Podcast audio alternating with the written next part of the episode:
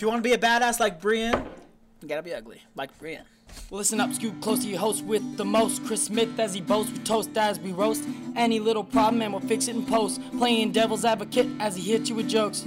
Who can it be sitting next to me? Adney, your baby's dad, and he's spitting comedy magically. Schooling all your comic book wannabes, you're gonna be hit with a hook. I'll turn your face into a tragedy. Stevie B with the chemistry. Dropping recipes and melodies restlessly, especially using dark humor as his weaponry. Mentally haunting all your dirty thoughts like an entity, no empathy, just credibility. Discussing history, legacy, ethnicity, destiny, felonies, industry, jealousy, memories, pregnancies, tendencies, therapy, heavily. Alcohol, a cast is the remedy. Alcohol, a cast is the remedy. Alcohol, a cast is the remedy. Alcohol, a cast, it's the remedy, guys.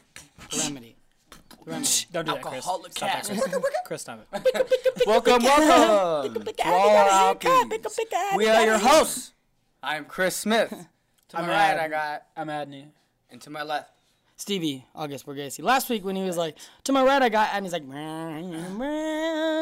over the rainbow, something, something. None of that happened. none of that happens. playing the Stevie theme just song. likes being a little queer sometimes. All the listeners know that didn't happen.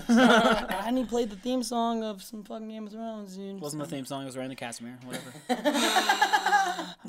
the theme song for fucking the Lannister family. My For the God, Red I- Wedding. It was the theme song for the Red Wedding. for the beautiful song. You just shh. Uh, anyways, I'm gonna give a shout out to Daniel Anderson. He's actually a Yerington homie. We go way back. Uh, I knew his sister and all that good stuff. We didn't bang. I knew. I, just, I was looking at I you. used, Adney's just giving me the look, and I was like, no, it's nothing like that. I knew his sister. Did you bang look? But he, By uh, knew his sister, I mean I fixed a sink. I fixed a sink. I mean a reproductive organ. She's not huge knockers, but her grill be messed up. Wow. Anyways. Wow. didn't have didn't have to say that. That's proper. Whatever. I didn't name drop her, That's so proper it's okay. syntax, right? Her grill be messed up, but her grill be be messed up. Super unnecessary. But nice shout out. Um, I wanted to give a special shout out to not a few people in particular. Um, of course, not all of the listeners know at the moment, but guess who's going to trial, guys? Um, because I talked about my ex on this podcast, uh, I told stories from the relationship. That's all I did. Told nothing but honest, true stories of shit that really fucking happened. Not and the, allowed. The guys Not made allowed. Not allowed. the guys made fun of me and her. So she found out about it, and now she's taking me to court. She wants the episode and the episode after it taken down. Um, that's what she's going to be requesting, and I talked about it, and a bunch of people, a bunch of our listeners, just jumped up in support. Um, like our friend uh, Jordan Abelstrom came out and was like, "Screw that," and like basically she's said a lot of things that like I'm basically going to use in court. Of like, like, look, this is a married mother. Like, this is what she sees our podcast as, and like, this is why we do this. And of course, there was um, uh, two girls, funny enough, named Nikki, both of them, who um, I never met before in my life. Who Well, when have- you did meet, you probably just don't remember her. She used to be Really? uh, Natasha's roommate back Oh in the day. Oh yeah, yeah, Who's yeah. Natasha? Natasha. And when, Sam, when, they were all like, if you, was like a trio. it was like the, the little house we used to party at. You you've been there maybe once or twice. You, know probably her, don't dude, remember. It was a for while back. Sure. But you know you probably sure. met her once or twice. Yeah, I'm pretty positive. I don't believe you. But yeah, Anyways, and she is a listener. Which Anyways, both- they both gave uh, they both gave, been giving huge support to um, me specifically because since I'm the one that's being called in the trial, but also the podcast and saying that we should sign a petition and, and they they've all volunteered to be at the actual court date to be in the courtroom just for the moral support of it all. Yeah, and they As well as, um, of course, our childhood friend Bianca Anderson, who's going to, who's coming here from Las Vegas, and she's going to try and be here on early enough to be there. But if not, she's still going to be here to um, support afterwards. And of course, our great friend Bonnie, who you know from the emails. the Bonnie situation. hey, Anyways, uh, Bonnie said she was going to drive up from Santa Rosa, and I've driven from Sacramento to Santa Rosa, and it's a nightmare drive. She's going all the way up here to Reno. She's going to try to, anyways, to be here for the court date. to once again show support. Thank you guys so much. It means so much to me that not only do you fucking listen to this stupid podcast, It's not stupid. Oh, Jesus. And yeah, the podcast. but when you found out that I was in trouble, that the podcast was in trouble, you jumped to do any, anything you can. Just the fact that you're saying you're going to be there, saying you're going to show up, saying that you love this podcast, you don't want it to go down, that you care about our art. I just, it just means a lot to me. Thank you. Yeah, we thank you guys. The uh, Chris and I won't be there because of the fact that we told Adney to plead the fifth because we know he's going to jail and we know the podcast is getting taken out. But you know, no, I got work. And Fighting I've tooth already- and nail.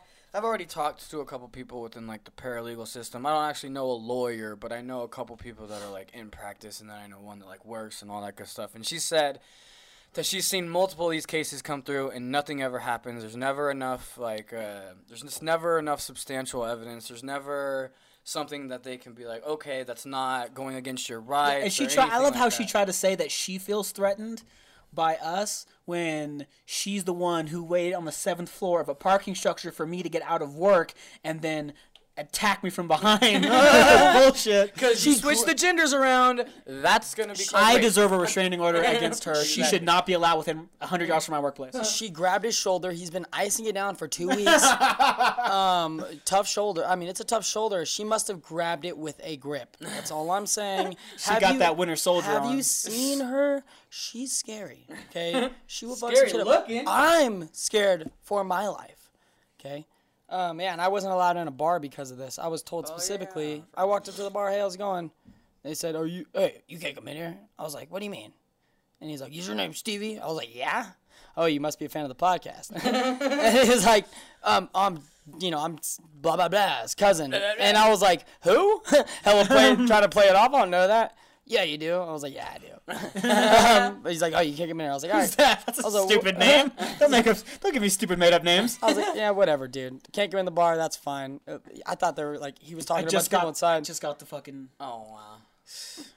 I was like, am I gonna get jumped? Like, what's going on here? Hell, was, whatever though. Um, my shout out is gonna be to an old friend of mine I used to work with. Uh, he moved to Reno. I mean, I think he was living in Reno prior, but he was working as a waiter at my restaurant, and he was a comedian. He is now. He does comedy in, in New York, but um, he was trying to work his way through simple jobs as being a comedian. And he finally got a huge job on American Airlines. He moved out to New York and took his comedy career to the next level.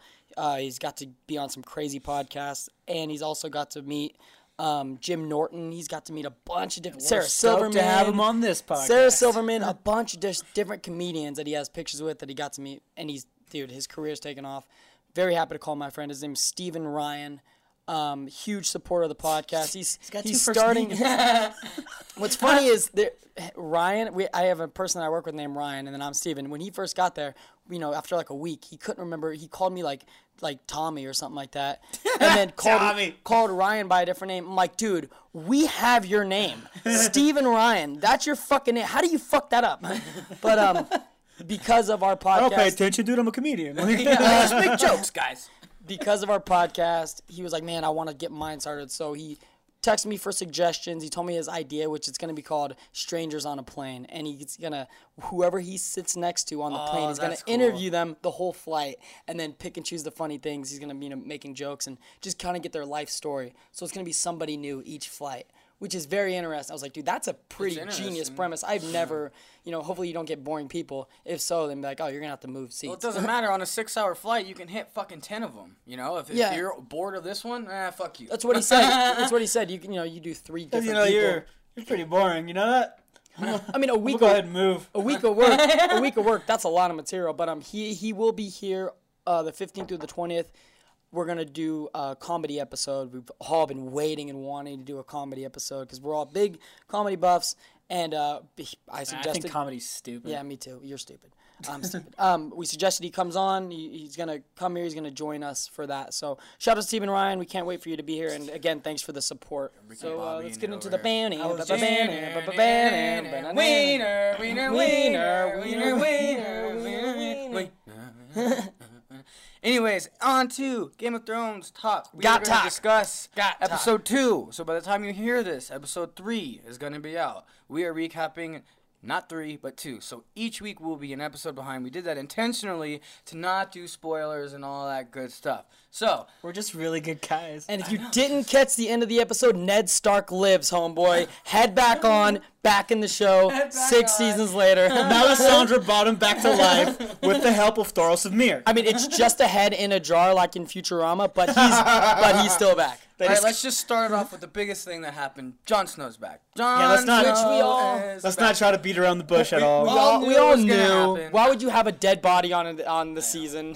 Doesn't make any sense. I'm just really happy that they did it at the beginning of the season rather than like uh, episode six or seven or some stupid fucking shit like that. So that was the one thing. They probably knew that everyone was gonna fucking riot. that was Yeah, one thing I thought they did. you never do like well. crazy big things at the beginning of the series. Like I posted, I said, uh, what did I say? Oh my god! I was like, holy shit! I can't believe Daenerys or Daenerys died.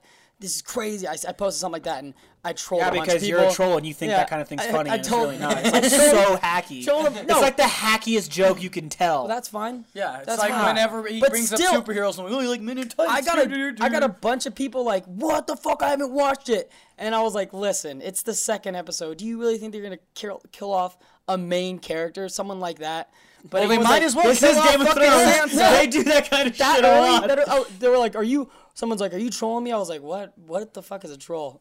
And then Nah, they went, well, okay. whatever. I thought it was funny, but they, yeah, whatever. Fuck You're it. so Mr. funny. Oh Day my after we saw Star Wars, I'm gonna tell everyone that Han Solo died. I know. Like, yeah, real funny, dude. I didn't do that. I waited two weeks. Oh wow, two weeks. Hey, That's if you didn't see. Star Wars in You two weeks, you're posted not it a like the week of, then you did it on No, the I podcast didn't. Go two look weeks it up. later. Nope, go look it up. I didn't. I'm not post gonna. the You know, of. I'm not gonna look it up. I know. So you can be bluffing right now. I don't want to find out. So that was the big, the big uh, Reveal. That's what what the whole episode was leading to. Uh, yes, it was building. My first question that I want to ask Adney, since Steve's a piece of shit, Huh? is Yep. Explain why he's a piece of shit. Oh, because Stevie is gonna be one of those guys that's a book snob, and he's gonna stick his his nose in the air and be like, "No, I'm, not too- watching the show. I'm too good for the show. I I never gotta even- stay true to George. I never Me even and George watched the show back prior. so far. So wait, no, this doesn't. This this isn't like I'm a huge fan of the show and then I stopped watching it because it went surpassed the books.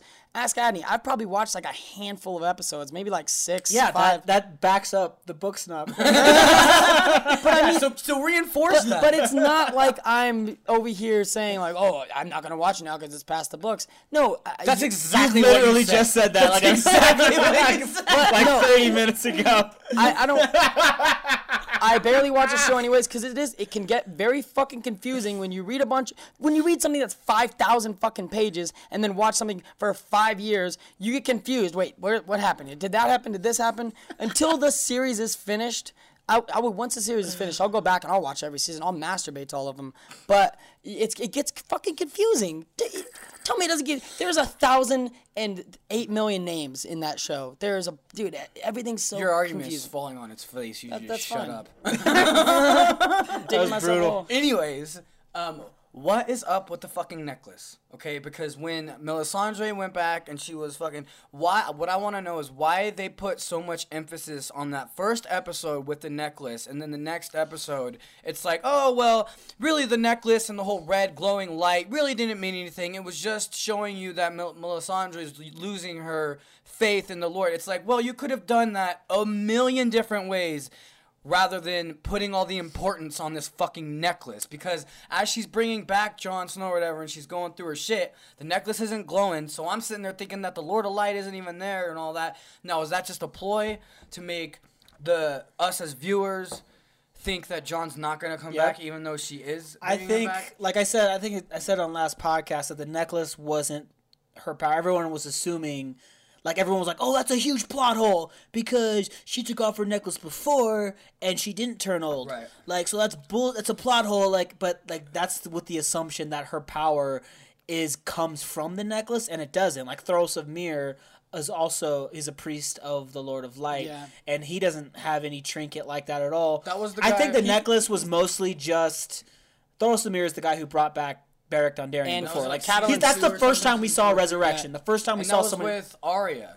Yeah, That's in the cave. it. Yeah, and yeah, that was is who he brings back. That was the first time we saw in the show somebody brought back from the dead was Thoros of Myr saw his friend get killed by the Hound, prayed into prayed for a while, said the words, and then Beric Dondarrion came back to life, and then he says it's the fifth time. Yeah. I um, that. yeah. But He also says that each time there's like a piece of yes, him he goes. It's it's not just as easy coming back. Every time I come back, I'm a bit less. I'm a bit less. So that's what I, another question that I was gonna go into about. Um, I didn't even Snow. finish the first question yet. So, so I really think that the Third question. How much you pay for that haircut? Sidebar. Seriously, classic barbershop is the one. Dude, just real barbershops are. The Hey, one. let's get back to God, dude. What the fuck? God. God damn. I don't even have hair. Anyways, and the man. like barbershop. Anyways, um, so I think really think that the necklace was mainly just a storytelling device. It's really useful when you have a visual medium like a like, So T- that's like TV. first problem so with this fucking episode. it's it's like it shows like the power she uh, the power is hers. Like it So belongs it belongs to her. No, she is a priestess. So she has just like Thoros of Myr. They both can use the power from their Lord of Light or whatever their magic, whatever you want to call it. But the necklace was just to help to indicate when her power was in usage. When we first meet her um, in the second season, the first episode, and the one, the Maester for Stannis tries to poison her, she fucking drinks from the poison, and her necklace starts to glow, and she survives. Basically, showing like her power is in effect right now. Like this, is, and it's part of her faith, and that was the whole thing. And just her taking off the ne- the, the necklace got darkened after the whole when she realized Stannis wasn't um, Azor Ahai, and it was dark ever since. And her just taking it off was mostly just a cue to the audience to be like, this is a symbol of her losing her faith. This is her taking her faith. So how off. can you bring someone back if you're losing your faith? That's the thing is, is like she was sitting there contemplating it and thinking about it, but she got the fucking the pep talk, the pep, ah, the pep talk of pep talks from fucking Davos, who's really good at that. He's really Onion. Knight's the shit. He is the man, and she's sitting there, so she has a man who's never believed. He is an atheist, and she has this man who's saying, "I believe in you." Of all the people, this was the Not one in who the would- Lord of Light. I believe Which, in you. which their what he- story arc together is great because they were enemies Yeah. for the longest Exactly. time. So He tried to that's kill her. super- Yeah. So that's super. That's fucking really cool that they do that. They bring them together. Oh wow, one fucking arc. Imagine that they were able to complete one fucking arc in five fucking seasons. That's gonna lead me into something else, but finish. Go ahead. I would say there's more, but okay. um, anyway, so like that really was like that was her inspiration of oh no maybe I can do this because the last person she would expect to support her is now supporting her, saying I believe in you basically, and that kind of inspired her to do what she needed to like okay I'm going to give it a shot. I'm going to put everything I have into this. The necklace wasn't completely dark, but it wasn't bright. It was kind of halfway in there while she was doing a little ceremony with Jon while she was cutting his hair for some weird reason. Everyone's been pointing that out online. Like, why the fuck is she like giving him a, sh- a shave a haircut? Like, what is this? I'm gonna, I'm gonna bring him back, but these locks. these are mine. She's like, oh yeah, I'm gonna have all this blood for later in these rags. I'm gonna masturbate to them. Seriously, you know they smell good. okay, how long you been Needs dead? that hair. But um, and then of course she did the whole thing, and she basically tried everything she could, and then she was like, "Oh, that's all I have." Oh, it doesn't work, and then they all leave. but it turned out to work, and like I remember like watching it with a girl and thinking like, watch. After everyone left the room, I was like, Ghost is gonna jump up because Yeah. he's gonna smell it, and then that's how the audience is gonna know. He, like here's a heartbeat. I, And I, then, I assumed that Ghost would like and hear his Ghost you- heartbeat first. You know, Ghost, go, soup- yeah, Ghost is Hear the cue. good I, I just sound, I hate the direction that they used for the necklace and for that scene. I think that they could have used the actress. uh, She's a great actress, and they could have directed it differently to where they didn't put so much importance on the necklace, so it wouldn't Mm-hmm. confuse all their viewers. I think they did that intentionally. To make us sit there and think that oh, Mel- Melisandre doesn't have her powers anymore, and then the next episode. Yeah, I oh, think they could have been a little more subtle with it and just used her facial expression. Exactly. Like you can, because you can tell in her, if even if you ignore the necklace, you can see in her face and her body language that she lost her faith. Yeah. That she doesn't believe in herself. That she thinks that the Lord was lying to her, or all that stuff. You can see that in her face because she, like you said, great actress and she portrays it well. Yeah, You allow the actors- need the necklace. allow the actors to show that show that type of emotion. called like, acting. You yeah, you you need this little you know symbol because then you get asshole fucking like fan theorists like you guys um who No, I don't Dude. create my own theories and like fa- I just try to figure out Most fan theories are showing so me. stupid, No, though. I hate fan yes theories. so that's that's the biggest thing people seen that and automatically it's like that, that's what they jump to. And so, like you said, if you didn't put so much emphasis on a fucking necklace, it wouldn't yeah, be such a big deal. wouldn't People wouldn't be screaming over the internet. Okay, next the thing is uh, I wanna Fight me, talk- the internet. so Oh, we already hit on it last week, and they did it again, and I don't understand why they even still have this fucking character around. Is Sansa's fucking arc? Once again, every time we fucking see Sansa, it's about Theon. Theon is gonna leave, and Theon's gonna go do this, and he's gonna. I'm go gonna sacrifice myself for you. I'm For the you. Jesus Christ figure Exactly. in this fucking story. Like every fucking scene. So this is gonna be my main point of why I have a really big problem with Game of Thrones this season is they have all of these story arcs and they they only give you eight to ten minutes of each story arc an episode. So that means you get about ten minutes each episode. So that's about let's call it Six like characters. eighty It's minutes. about it's about an hour and a 80 half per season. A season of each character, and it's not enough time. It's not, a, and then on top of that, they're implementing new characters all the time, and then we're trying to go on their journey as well. They're just too spread out, too thin right now. I which is why they had to butcher the Dorne storyline. The But- perfect- But, I got this point real quick. They they completely purposely destroyed so many. The Dorne storyline, they didn't even add characters like the best characters in Dorne. They didn't even put them in the show. They got they took the characters that they did have and just made them super lame and, just, and annoying. And they basically like, all right, we, we want to stop telling this story, so we're just gonna ruin it, pretend it ended, and never get back to it. But yet we still had enough time to do a Hodor storyline to where we find out his name is Willis.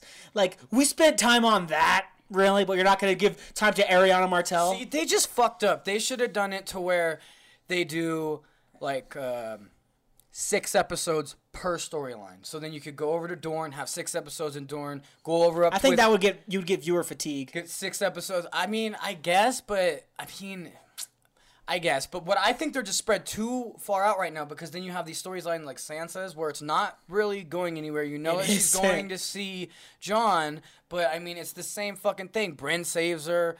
Br- did I say Brienne. Br- Brienne, Brienne, sorry, yeah. Brienne. And uh, just like that story isn't going anywhere. You already know what's gonna happen. Sansa's not gonna die. Like she's already so fucking pointless that if she was gonna die by now, they would have killed her. So she is gonna be important for something. I don't Before they what. kill her, because you can't just. I mean, she's not an important character yet. She doesn't But bring why draw to show the story. me that? Why are you gonna show me that every single episode they're in the snow when they're walking? you it can completely cut it family. out. You can completely cut that out and give They sh- yeah, another like- ten minutes to something else. Basically, they've been wasting time. Every time they show Sansa, they've just been wasting time. They've wasted probably a couple hours now altogether. When she, they could have killed her off a long time ago and saved that time for Dorne storyline. I tell you that. but, but, but here's the thing: like if they would have, if it would have been worth it if, like in the first episode, like I said, instead of Theon having saved Pod, you had Sansa pick up the spear and save Pod to be like. Fuck this! I'm finally standing up for myself. And then in this episode, when her and Brienne are talking, she could have went up to Theon and be like, "You got to bounce, fool," not Theon being like, "Oh, I got to." you want to redeem yourself? Here's what you need to do. Exactly. Yeah. Get so- the fuck away from me. that Sansa storyline's killing me. And then really a midget, really a midget goes in, lets out two dragons, and he doesn't get fucking fried up. I don't believe it. Not for a fucking do. second. Every single time Daenerys has gone in there with another person, that person is usually fucking dead. Because Oh, she oh feeds yeah, to oh him. yeah, oh really? Besides the one fucking No, person. fuck off. Because she went in there with a bunch of people. The people that would like, she let the dragons kill people, but she was also there with a bunch of friends, and none of the friends got harmed. Just like your dog can tell when you Yeah, don't like a per- friends were I'm not done talking, am I? corner. They're not up Unclench. there talking. They're all right next to each other, dude. But it's just that the people she didn't like were there's three people she didn't like, and they were all right in front of her, and they can read the body language. The same way your dog can read your body language when you don't like somebody, your dog will not like that person. If you get if you come home pissed off, riled up, the dog will get pissed off, riled up. The dog is gonna read your body language and act the way it sees its master act. The dragons are even more intelligent, so when they see Daenerys' body language, when they see their, that she doesn't like these people, that she's pushing them, shoving them, and all that stuff, they recognize that. They recognize them as the enemy. So it's how very do fucking they not recognize Tyrion as the enemy because Daenerys Tyrion. isn't Tyrion? even there. Tyrion, sorry. because of his body language. That's what It's it's, too about. far-fetched If you It's too if you go up to a fucking dog and you're just aggressive and a douche, the dog's gonna be get defensive. But if you go, oh, if you're like very very calm and you're That's very just- that's- and you're there to, to That's not true because I've gone up to dogs very just- calm it's- and they'll sit there and they're but- fucking but that's bark. the- "Rah, rah, rah, rah, rah, rah." Well, I went around their master, and their master felt threatened because their master was panicked that the dog would freak out. No master, just Hold the on, dog wait. in the yard. Listen, there's that's Because it's so defending gonna, don't they get to, Listen, to, those are special. territorial? Those are special occasions, but in a in an average sense, dogs can feel when someone's scared. They know they can see. I understand what you're saying. Yeah, what so I'm I mean, saying but is yeah, I don't. it's like 50-50. Okay, like yeah. 50-50. well, hey, I would a- say it's less than that, but also, like I said, these are dragons. They're a lot more intelligent. Which I So can understand they the see- intelligent and thing. Like you said, he's a midget. He's a small guy, so they're not going to be threatened by him. All they see is like, and like they said, like they're refusing to eat, so it's not like they're to just eat him. But all they see is this little guy, and he's being calm, and he's like, he seems like he's like, you know, his body language, everything about his body language says not a threat. So they're not gonna be like, so they're just curious, like a cat would be curious about something, just like, what was going on? and and also the main point that they These are giant, incredibly powerful, incredibly intelligent creatures. So they're not to be super worried and scared like a dog.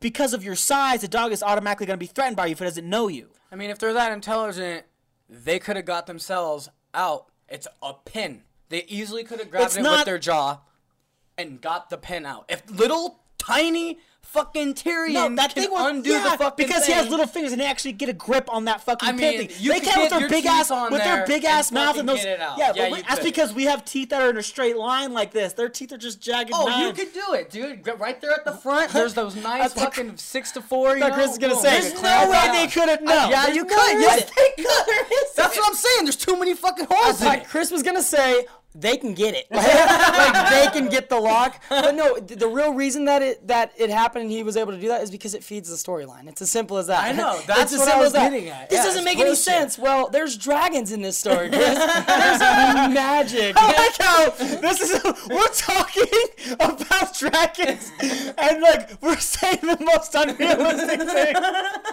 Is that No, you know what dragons? You know what? We all know what dragons' teeth look like. Okay, we all know dragons' teeth. We know that they don't have fucking opposable thumbs. We're talking about a stupid show where people come back from the dead and there's ice zombies and dragons are real. whoa, whoa, whoa, whoa! People come back from the dead too. Here, I need Jesus. Okay, Jesus Christ. Jesus Is did it, represent- yep. All hail Jesus. Jesus done did it. So Adney. Jon Snow is Jesus is what No, we're I wasn't at. saying Yeah, that. exactly. Jesus. It Jesus did- knows nothing. Okay, Jon Snow knows a little bit more. Jesus knows nothing. Jesus knows a little bit oh, more than that's Jon Snow. I'll tell you fucking that right now. I drink and I know nothing.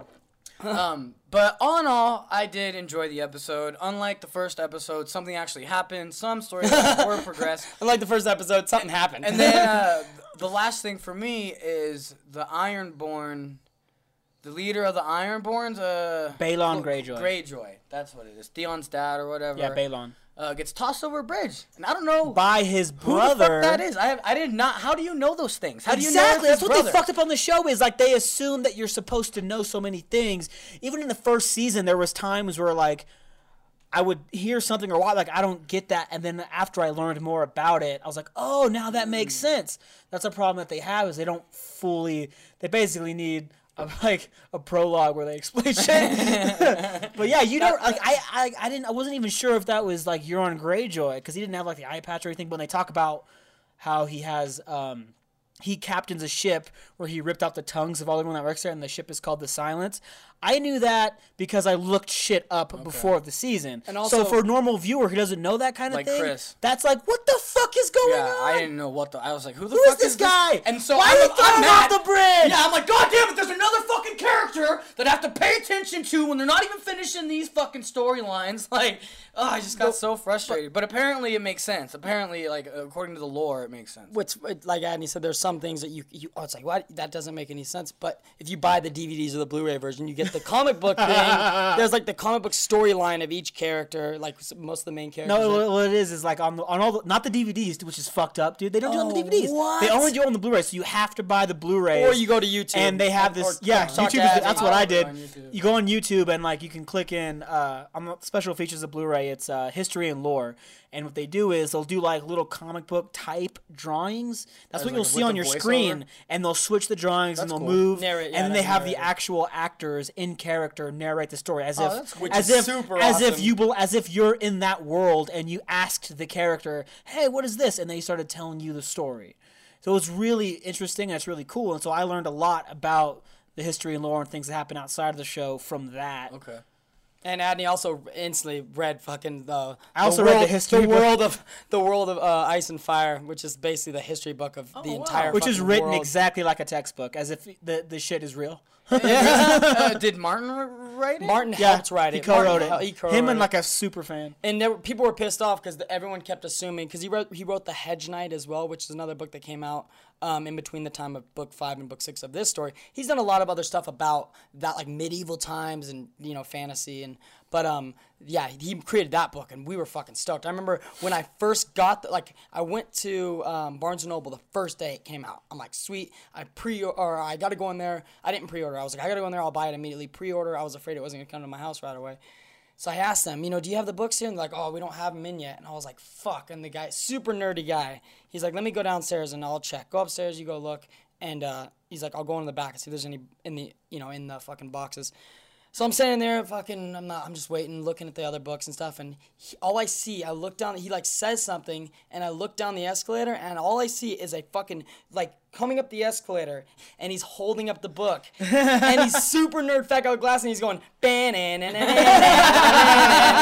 coolest guy ever. Holding up the book as the book slowly comes into view, and it was awesome. That's pretty good, dude. That's Oh man, it was, it was pretty sweet. I took a picture of it too. I have the picture, and I zoomed in on his face, like you know, those like got that guy five different escort. pictures. Dude, I really think that they could do this season, stop with this season, and then take like a two-year break, not from Game of Thrones, but from this specific Timeline? storyline. Yeah, yeah, this and go to yeah. like a prologue or something and kind of explain everything a little bit that they've left Easter eggs for everybody in. Yeah, Like, I think get- that'd be cool. I don't know what they're gonna do because they're going off with George. They're not writing with George, or not that he like he doesn't have any say so. Yeah, whereas you- before he had a little bit of say so. You, you know? can do. There's something that you can do. Brandon the Builder for like the wall. You They can could do like They could do they could do like um the they could Seven tell Kingdoms being created. Yeah, by the- the Age of Heroes. The Age of Like, Heroes. I don't do- think what I'm getting at is I don't think Game of Thrones is ever gonna end. For uh, like in our lifetime, like I think it'll be some sort of version of Game of Thrones until we're like seven. I can see that like like, like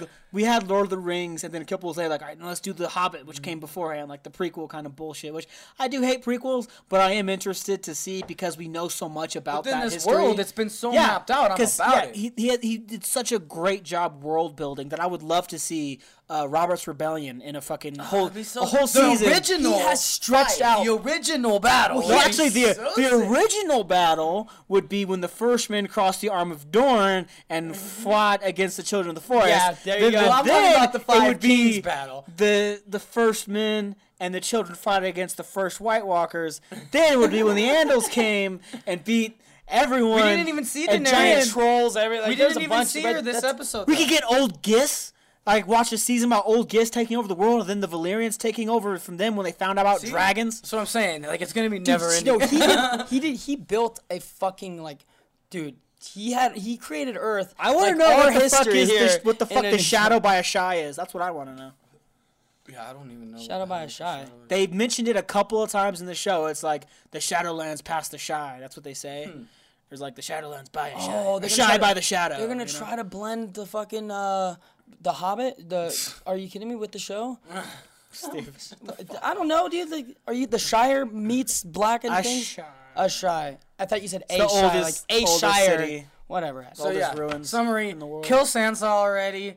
Hurry up with Daenerys taking over, and I'm like just San- like Sansa. I Dude, hope I, like, Bron- I want Brandon. Is his name Brandon or Bran. Bron? I always fuck- Brandon. Brandon. It's Brandon, but everyone calls him Bran, Bran, for okay. short. I just want him Like to Raisin take over Bran. a dragon, and then I'll be happy with the entire thing. Like If I would can be like get in there, dude. like, somehow. I would be stoked if they just didn't show Daenerys for like an entire season, and then we pick up like, oh, now she's ready to go. I don't want to see her fucking around with that stupid sitcom bullshit with the Dothraki we've don't even know. We never learned the fucking names of.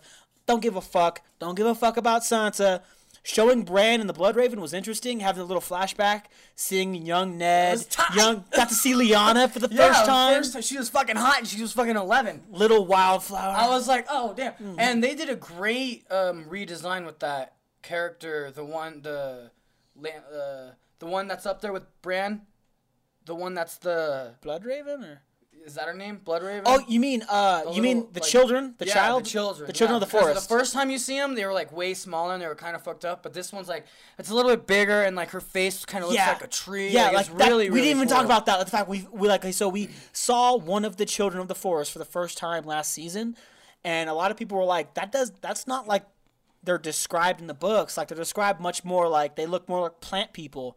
And we got to see one this this past episode, and she looked fucking Dude, awesome, the dude. costume That's and cool. The first Child of the Forest, is like, last season, they look like- point, dude. It's so good. They just look like the Kokiri from Legend of Zelda. in the Oh, last season. Yeah, no, it did, But yeah. in this episode, it looked like wow, that is something new. Yeah, that, it they was look like a magical tight. creature. It they was- look magical. That's fucking. It and was like it was a girl, and it was like, dude, the design is really good. I'm It's digging that it. one. It's it's Yeah, yeah. Bran and Arya. Those are the storylines right now that I have a chubby for. Everything else I could give a shit less about. I mean, I, I love Tyrion just because he's of- the he's the man. he's the man. Tyrion's- You know. yeah. So Oh, I'm I'm stoked. he like- also- oh wait, I want to talk about like the, the Jon thing. We didn't like go back to, to go back to Jon Snow. Is I was we, how, how stoked were you when the fucking wildlings came in? Oh, I was- so. I got pumped, dude. Oh, who's the red? The b- red. Tormund bearded- Giantsbane. Oh my god, he's so Yeah, that fucking guy is dude. he's so fucking tight. He was just flexing on everybody. Like he's the leader of the wildlings. You would think that they'd be in the back, like, hey, flank left, uh, flank right. Nope, he's right in front. Like I'm about to kill all of you without these fucking fools, and I got a giant. Fuck that giant. I'll kill him next. Awesome. oh, Stevie was awesome. Is like so. Okay, Yeah, so you- Stevie, because you- Stevie hasn't seen it. So like they're sitting there. so you have like Davos is like inside the room. He sent Edd to go get the wildlings, and they're just by themselves. Um, and uh, like they're just like fucking freak. Melisandre isn't even there. It's just um, him and a couple of Night's Watchmen with Jon's body and Ghost. And uh, Alliser Thorne's all times up.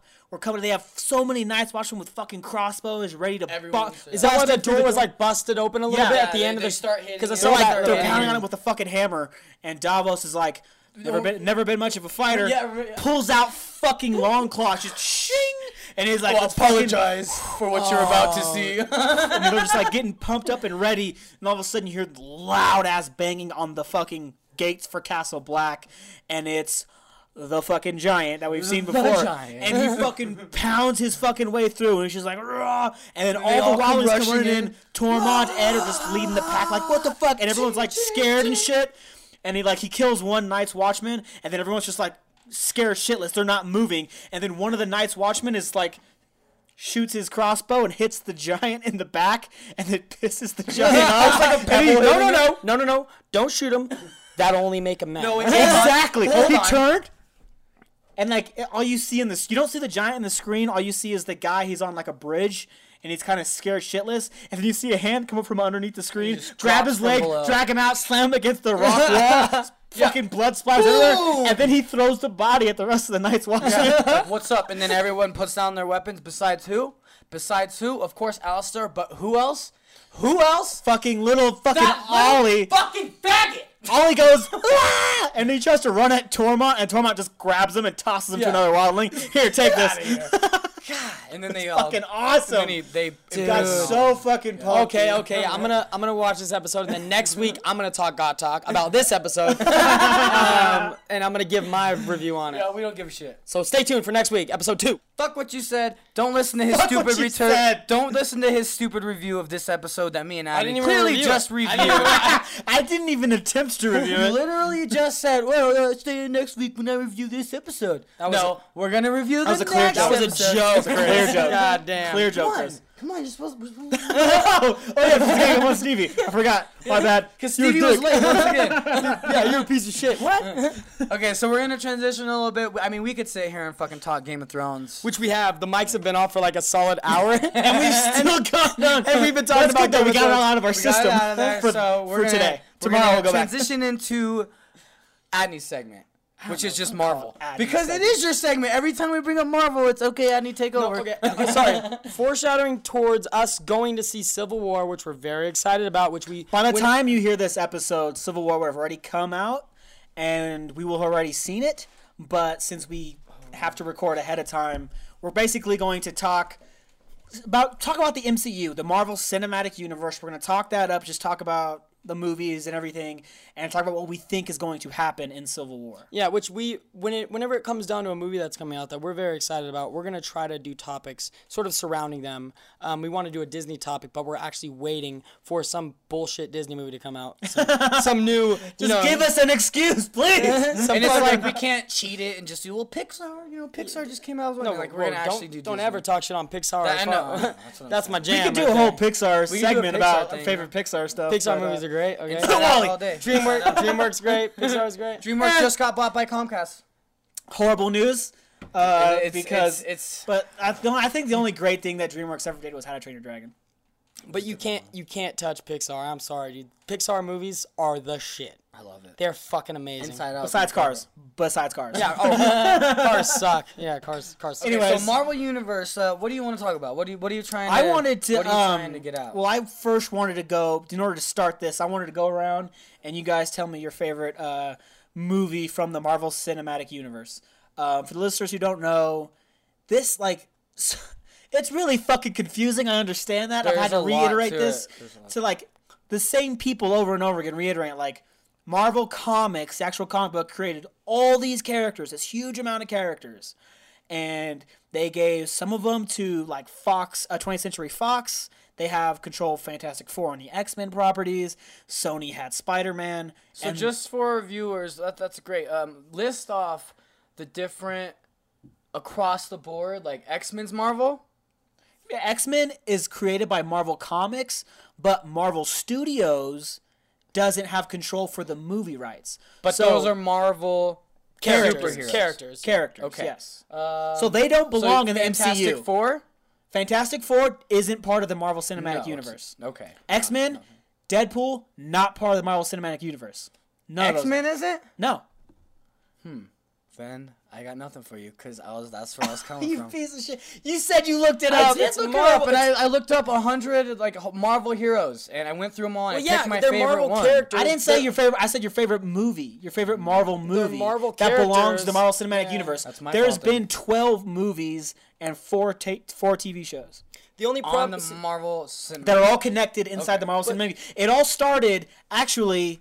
Uh, it all started eight years ago yesterday with the with the first with the first Iron Man movie in 2008 with uh. Robert Downey Jr. But the reason that that you get these different, so those are Marvel characters, yes. But the reason they're sold to different properties is because Marvel was bankrupt or going bankrupt, right? Or Yes. losing a lot of money. Nobody so cared about Marvel superheroes, but it's not within the Marvel Cinematic Universe. Because, Exactly. Yeah, because they sold the properties to these different people the because movie they were going rights. bankrupt. They can still like Marvel Comics could still do whatever they want, but when it comes to making the movies, um, like Marvel Studios, which is now owned by Disney, like so they can't make all the Marvel movies you love are made by Disney.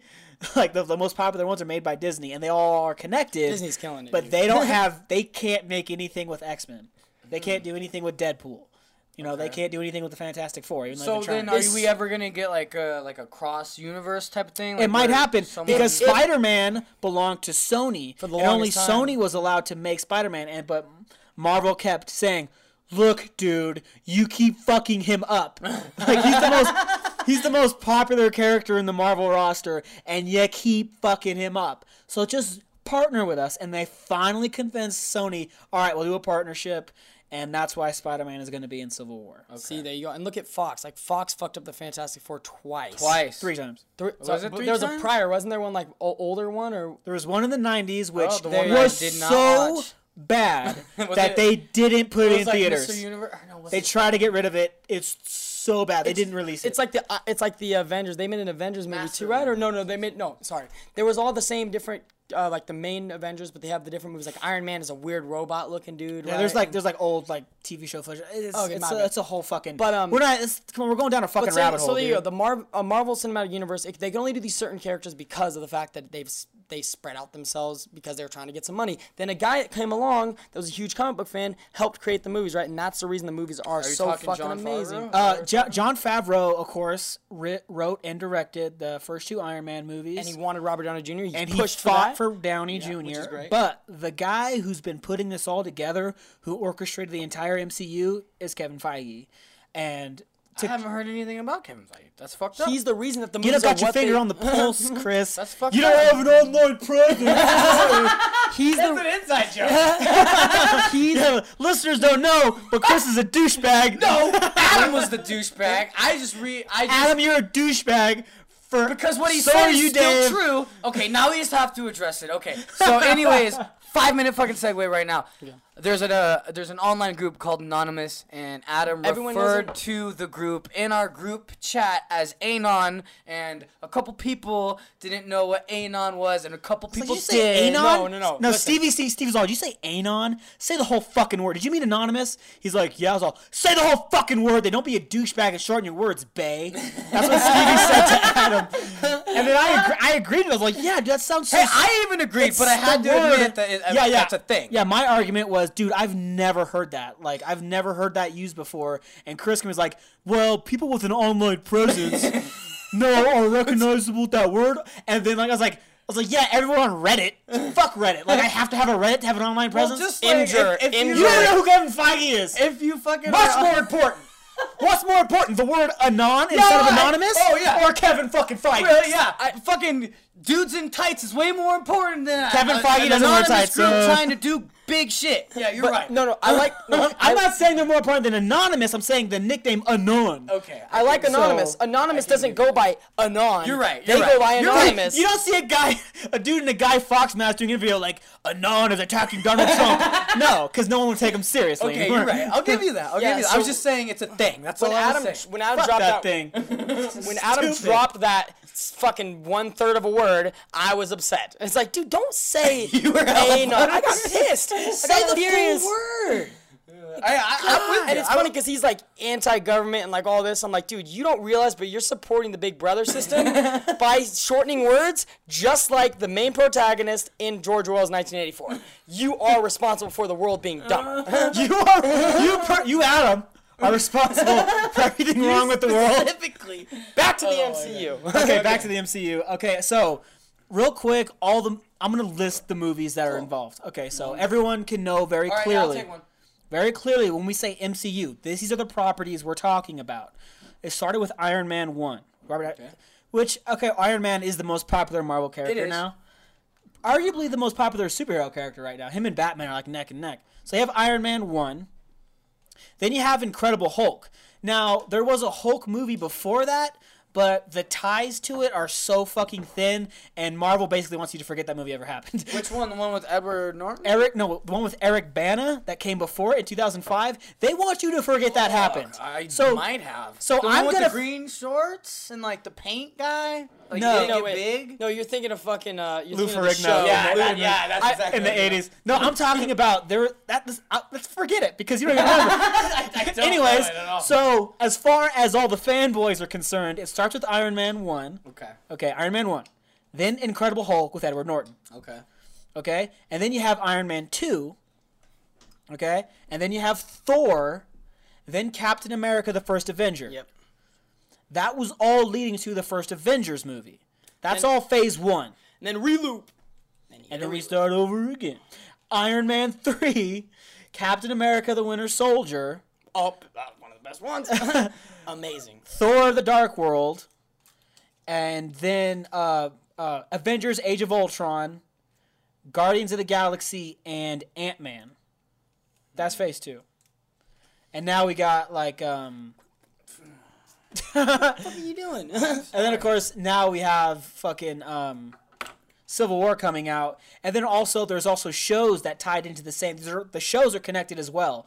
You have um, Marvel's Shield, right. Agents of Shield, which is the first TV show they did, and it's fucking horrible. yeah, and they and they even fucked up some of this. Like, if you watched either or, right? Either you or watched uh, the event or the second Avengers movie, Age of Ultron, or you saw this episode of Shield that they fucked up each other. They basically didn't fuck up each other, but they spoiled admitted- each other. sp- it's my bad. They spoiled each other. So Which is why one you watched. if you Ignore the show. I haven't watched It's the a show stupid at show. all. I At tried. It's bad. They Anything that's on is. NBC, ABC, and CBS can suck my dick. There's very few shows on Parks and those. Rec. Let me finish. Let There's me a- finish. that's what I'm saying. No, There's no, like that's Okay. not even related. What is related is Agent Carter, which is on like the same channel as Shield, and it's a million times fucking better. It takes place directly after World War II, directly after Captain America: The First Avenger, and it follows Peggy Carter, who was like the love interest for Cap. and her and um Oh, her and fucking uh Tony Stark's dad um, Howard Stark is in it, yeah. Stark. They But, uh, created Shield together, right? Weren't they? They they. They were founding members. they- they founded it, And yeah. okay, so you have that show, and then of course you have the Netflix shows,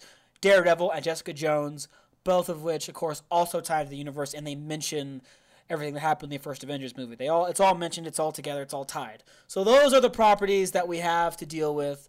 So in the MCU. Stevie, what would you say is your favorite? Guardians of the Galaxy Mine is my is favorite. too. You just listed them off. I was gonna say X Men, but I didn't realize that it wasn't within the cinematic universe. That's my fault. I didn't pick up on that. That's totally my fault. Not your fault. That's my fault. But I have to agree with the movies you just listed. It's definitely Guardians. Don't don't no no. My favorite. I'll say my. I think the most um. The most watched. Uh, not the most watchable. How would I say this? Uh, the the best written, the most exciting storyline is has to be uh, Captain America two. Uh, fucking Winter Soldier. That's the best written out of all the MCU movies I'm gonna that get are to out. the the one that I No, haven't that's seen. the one I like, love. we'll- No, listen, we'll that's get to one later. No, shut, like we're talking about your favorite. So why do you like Guardians of the Galaxy? I think it's just the fact that One Guardians word. of the Galaxy No, no, was- no. Two words. What are they? Tell Say Chris Say it. Pratt. Star Lord. I was gonna say Star Lord, homeboy, but, Chris motherfucking Pratt. That's why. I Rocket fucking love Raccoon. him so. I was gonna say oh yeah, Roger Roger Raccoon. Raccoon. I mean, Roger Ra- Ra- Ra- Ra- Rocket.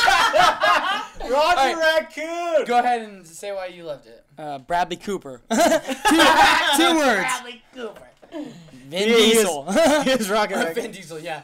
Because a phenomenal cast, maybe. Um, like, He uh, puts a lot of inflection on all those different Groots that he says. he does.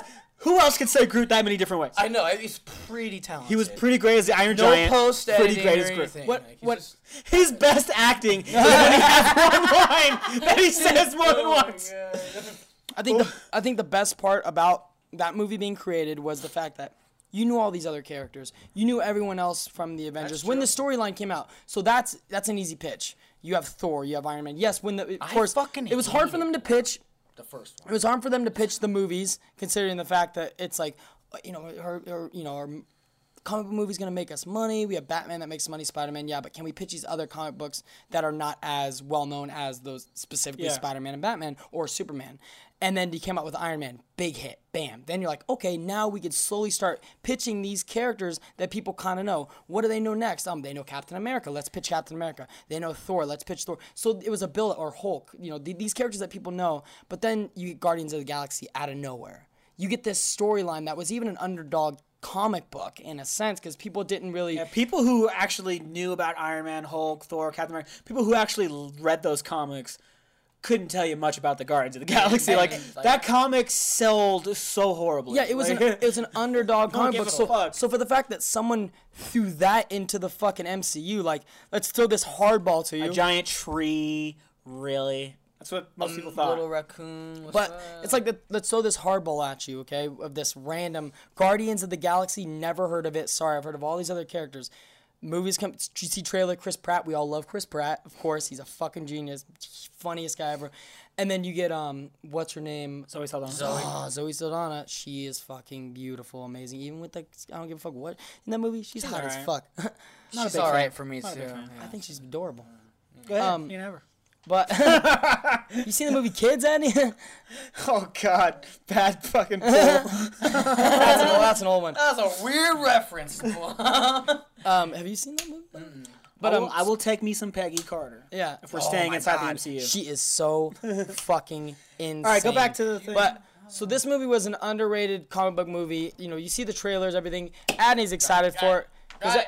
So this movie was kind of sold to us, the audience, as something that no one knows about. You have Chris Pratt to sell the movie. You have Vin Diesel, Bradley Cooper, Zoe on. Saldana. Hold, no, Chris Pratt wasn't Chris Pratt, Pratt as he was promoting the movie though. He wasn't like Parks the and person Rec had know- made him- We no, know no, him as no. that. Yeah, Chris is right. This this movie helped make Chris Pratt Exactly. Okay. what he is. There is no Jurassic World Chris Pratt without Guardians of the Galaxy Chris Pratt. okay, I think this movie was greatly sold off Zoe Zoe Saldana's popularity. And then of course the fact that oh we got Vin Diesel and Bradley, Bradley Cooper in this. it's gonna be a great. yeah. It's gonna be a silly, funny, fun Marvel They space it- they movie. made it a fun movie. It's Star Wars meets fucking Indiana Jones meets a heist movie. Meet like it's. Yeah. It was bounced off of that, and then but- like, and- oh but- wow, I love Chris Pratt. But they, they deliver they deliver Chris Pratt. Fuck that. lines. I will be hipster about that. I'm sorry that I'm interrupting you. I'll be hipster about that till the day I fucking die. I like Chris Pratt before Guardians of the Galaxy. So I did just want I. everyone to know that. Fuck you guys. So did I because of fucking Parks and Rec, which you Exactly. showed me. You Parks showed me Rec, Parks and Rec yeah. in Portland. That was four years ago. I love Parks and Rec, so I'm like, Chris Pratt's fucking hilarious. Him playing guitar in the dude, he's. I instantly love that guy in the he's- show. he's so when I Yeah. saw him, I had that connection. So maybe not the audience, but I did. Chris Pratt, they did already they automatically put him funny in the preview. Star Lord, man, like you don't know who I am. He's trying That's to what they- That's peacock. what they did so well is they utilized his personality. And that's like one of the criticisms that some people have of like the Captain America series. Like you got Chris Evans to play Cap, which that is really good casting, but also you're dampening Chris Evans' personality because he's just as funny and goofy as He Chris Pratt. Man, but he he, never on, gets to uh, really show it as Cap. He was on- but they did such a good job. I think, all right, Chris Pratt, we know your personality. We want you to util- utilize every bit of that for this movie, and it made the movie so much more charming and personable. That's why people really like And it. he's- Part of the reason is because of all the humor that everyone got to bring to it. yeah, Maybe and- that's kind of why I have a hard time watching the Cap stuff. Like I, I love it as like the production value and everything, but it gets a little stale because he's always like, yeah, blah, blah, blah. like he's always. I feel like if they would have added that little bit of comedic element, Charm. it would have it would have kept me in it more. We'll get to that later. Okay, But so sorry, I had a burp. come on, boy.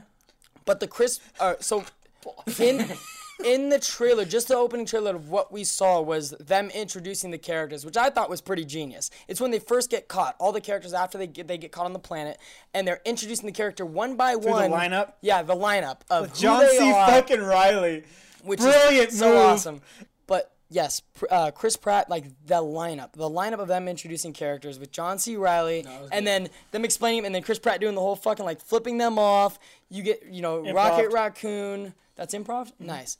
So that instantly, you're like, whoa, what the fuck is this That's movie? and then, about and then you get, like, and then you get like the characters, they can't 80s. improv. That's the thing. It created so much curiosity. Yeah. like, that's what Stevie's building to. Is like you're like Who are these everyone's like yeah you're you're forced to ask yourself what the fuck is this? What's going on? This looks this, this looks so much so much fun. And then when they drop Marvel's Guardians of the Galaxy, you're like, this is a Marvel movie? Oh, this like and by that time you were sold on Marvel. Exactly. You were because of you Iron Man, because of Captain. America, and because of Thor. You're already Avengers. and Avengers. You're already like, I love I Marvel. don't, I don't, I, I don't, I can't. Same for I- me. This is me. This is my the reason. whole Marvel uh, cinematic universe and the fact that it's separate from the Marvel comic book universe is complete garbage. Batman.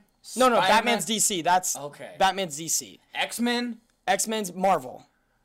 They should all be Marvel. They should all be within the same No, no, universe. listen, it shouldn't listen. be like Sony. Detective and Comics Fox and created was and created first in 1938, right? 38 D- DC or Oh, not did- Superman. that's DC, Detective Superman. Comics? DC is Detective Comics. Then you get Marvel coming out way later on. These are two separate. The comic books aren't. It's like books. It's like you saying that it's just one genre. No, what of I was books. saying, it, it makes me One mad genre that, of books. that Okay, within so- this so hold on, universe hold on, it's on. divided Guys, when guys. it should be as one. Chris is saying it's really stupid that the X Men isn't part of the MCU. Exactly, Which yeah, most fans would agree with you, but I actually would have prefer it this way, and I'll explain to you why. Because in the X Men universe, the the explanation for these people having superpowers is that they're mutants.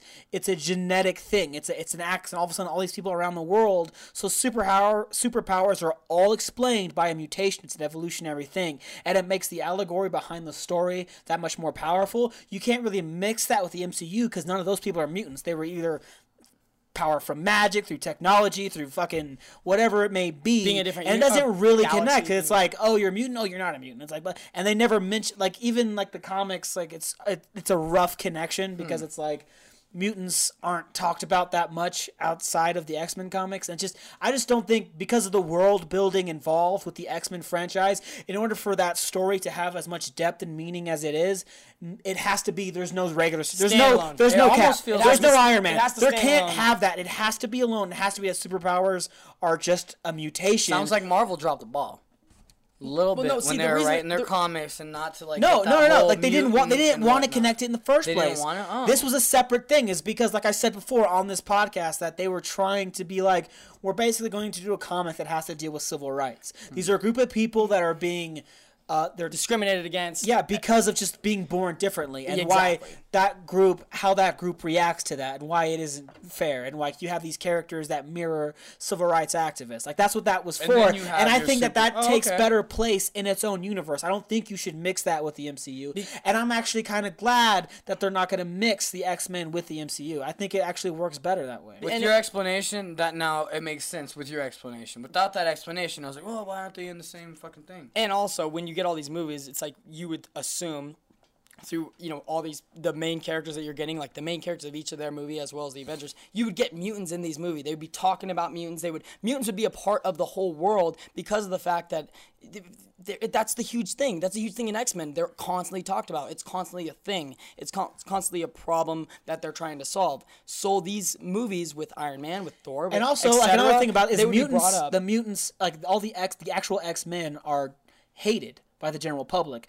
People look at the mutants these people with superpowers these superheroes they don't look at them as heroes. They look at them as you're a freak. You i'm i don't understand you. I don't know you. I'm afraid of you because you You're are different. basically the next evolution for our That was species. intentional? Marvel did that intentionally. in the comics yeah. That was basically the thing. So so like that was like so that they didn't do it in the, the movie wise they didn't do it on purpose but in the comics it's like made a certain way so that's why it doesn't work in the movies. Um so you have that so pe- the, these heroes these x-men are actually hated by the general public and that's what makes them so compelling is like they're hated by the people they're trying to protect that's what makes them compelling but then you have like in the mcu where it's just a more funner environment where everyone loves tony stark He's a hero. He's just look at him. He made a machine thing, and he's, he's fighting the bad guys. He's a fucking hero. he's a playboy he's attractive uh, and it mean, I builds. loved- I and what's great about the MCU is that it's building towards the public finally saying, "Wait a minute, you're not the heroes we thought you were. You're causing a lot of collateral damage. This is a lot of destruction. You need to be held accountable." Which leads us to Civil War. which makes which makes that storyline so much more exciting in this eight years. How they brought that up to where these heroes were heroes. Then Civil War leads up, and it's like. Whoa, we need to like we need to put a ban on superheroes, sort of thing. It's like we need to. Well, okay, you're not. not- no, no, hold on. I just want to say, so it's exciting. I want to. I'm gonna argue the the fucking Batman versus Superman thing because of that buildup. Wait, is because that Marvel? No, no, it's DC. But because of that eight years buildup of us like loving these characters and then realizing I they never might really be fell in bad. Love with Superman. Exactly. Oh, that's what I'm saying. They might be like the Marvel Cinematic Universe made us lead up. We love Tony Stark. We love all these characters, and then now it's leading into the Civil War, and you're like The reason they why might Civil be War is a for better- society, but then you get fucking Batman versus Superman, who automatically you think. Oh, they're you know they're vigilante. They're you know they're bad for society. Whatever. They start out the new Superman movie with him being not a god or some bullshit. I was gonna lead up to that after I talked about my favorite I Marvel movie, but that's why you're trying to cut me off. I don't have I- to be I Iron apologize. Man, to be We can honest. cut To be that out. like to We- be completely we can honest. cut it, Marvel- We're not gonna cut it out. Shut the fuck Your up. favorite- we can cut it There's out. no that was his argument. I didn't your, mean to bring no, up his whatever. argument. Your favorite Marvel movie, your favorite Marvel character. No, no, no. The Marvel eh, and within my favorite Marvel character is definitely Magneto. All fucking day. I mean, But the- out of the within MCU. the cinematic universe, I would probably say the first Iron Man. Like when you first meet Tony Stark. Okay, that's not okay. So, out of the Marvel Cinematic Universe, that's your favorite movie, Yes. but is it also your favorite character?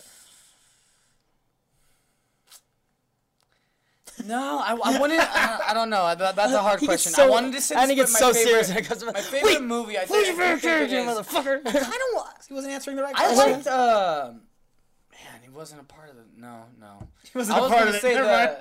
Uh, the guy that fucking Mickey Rourke played. I really enjoyed that. guy. yeah, that was that was Whiplash. That was uh, That guy was pretty fucking cool. I like, well, I guess, like Magneto. You're like, I'm on the dark side of shit. Like, I'm not over here. You with, like all the villains. Yeah, I kind of do like the villains. Like, Which is rare, like, because uh, you're talking about the villain from Iron Man 2, of course. That's what, that's Yeah, who Mickey was- Rourke uh, yeah. played, um, Anton Vanko, uh, the Russian fucking scientists who build the whips and shit. See, and the problem is, I might have loved it because Mickey Rourke played him, and the way that Mickey Rourke portrayed still him. fall in love with the that movie that movie got a lot of shit and like one thing that the, the biggest criticism that the mcu has gotten is that like almost all their villains are kind of cartoonish and hollow loki is the best villain that most people say he is the most villain because we actually get in depth. We meet him as thor's brother and you understand why he has a grudge against his brother. He's like i don't understand why our father loves you more than me. It's so obvious to me that he loves you more than me and i'm shunned. Why is this? And he feels unfair. Then he realizes that his life is a lie that he isn't even the same fucking mm. race as them. And he's like oh, what am i? Am i a fucking monstrosity? That's why you couldn't love me because i'm different than you. And so he builds this hatred and resentment for his family and so his him being bad actually was built up to and that's why his bad guy is so good and that's also why the other two best bad guys in MCU are from the Netflix series. Fucking Wilson Fisk and um uh Kilgrave, whose real name is Kevin. but Kilgrave from Jessica Jones because you Are had both it of those uh, villains in Jessica Jones? No, Wilson Fisk is just in Daredevil. Oh, okay. He's in the first season of Daredevil and he also comes back in the second season. And of course like the second season is no, divided. that's the name of the villain, not. Yes. Okay. Wilson Fisk is his real name, and he's called the Kingpin. And the reason why he was so good as a bad guy is because it was built up to and earned. You see him as a kid. They show him as a kid, and they show why he is the way he is. Kilgrave, you def- understand why he is the way he is, and it's not justified. and you get to you should get some depth as to like their psyche, the way they see things, the way they try and justify their actions, no matter how bad their actions are.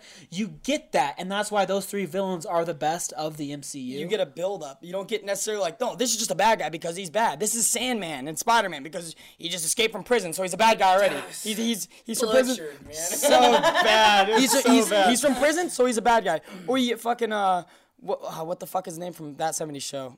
Topher Grace. You get you get Topher Grace, okay, and then Don't bring like down the don't bring down the podcast. by bringing that up. Topher How dare you? Topher Grace's girlfriend gets, you know, she falls in love with fucking uh, Tobey Maguire, and uh, then it's like there's your animosity. So you don't, you don't, you connect more with Loki because you feel for Loki. You had a whole movie where we got to know him. yeah. and that's the big thing is that superhero movies fuck up on when they do sequels. Sometimes they put more than one villain. The more villains you put in a movie, the less time you get to spend on each, and the more hollow they become. Which is every Thor. It's like you have your main villain, but at the end of the movie, there's the big guy sitting on the rock that's really the villain. Yeah, that's Joel LaRosa, there. Thanos. Thanos or whatever I- that everybody no, gets. but the He's like the first Thor movie had Loki, and he was a he's great he's essentially Hitler. Like well, no, he, they're trying Thanos to, is Hitler. space Hitler. they're, they're trying to do the build up for. Okay, let me. Okay, so um, my favorite Marvel movie is Captain America Two: The Winter Soldier. Like I the said, one it- out of all the movies that you listed, All the that movies I that have I not named, seen, it's the dude, one that it's I so seen. good. It and is you the want to know best. why I haven't seen it? It's because during the first Captain America, I'm gonna say it, and you're gonna hate me, but I fell asleep for like 20 minutes, and I wasn't even that high. you're a piece of shit. no, And I wasn't, even, that even that high. Okay, I want to talk about That's this. what I'm saying. I want to like, say you like, usually have to be super baked to do that. I went and saw it by myself, and I loved it by myself. the first. So the first Captain America movie is one of my favorites of the Marvel cinema. I fucking love the first Captain America, and a lot of people hate it. They don't or not hate it, but they don't like it. They're like, oh, it's kind of lame. I was like, but they made a movie about a character named Captain America, and it worked. That's it. I remember when they first proposed the idea, and I was like, that's not gonna work. No one in China, like the second biggest movie market, is gonna watch a movie called Captain America. That's so.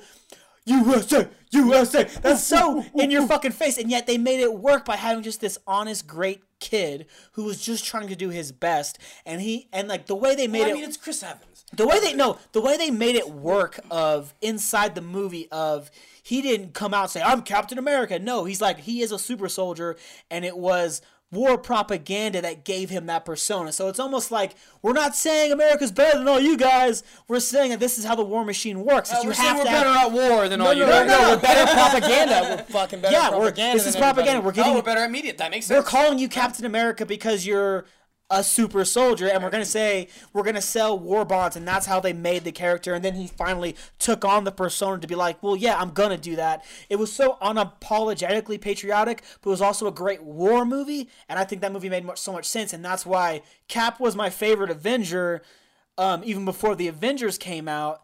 And then, of course, we have Winter Soldier, where it was such a brilliant follow up of here's a guy he doesn't really really know what to do with himself. He is the man at a time, but he's not just confused about pop culture, but he doesn't know what to do with his life.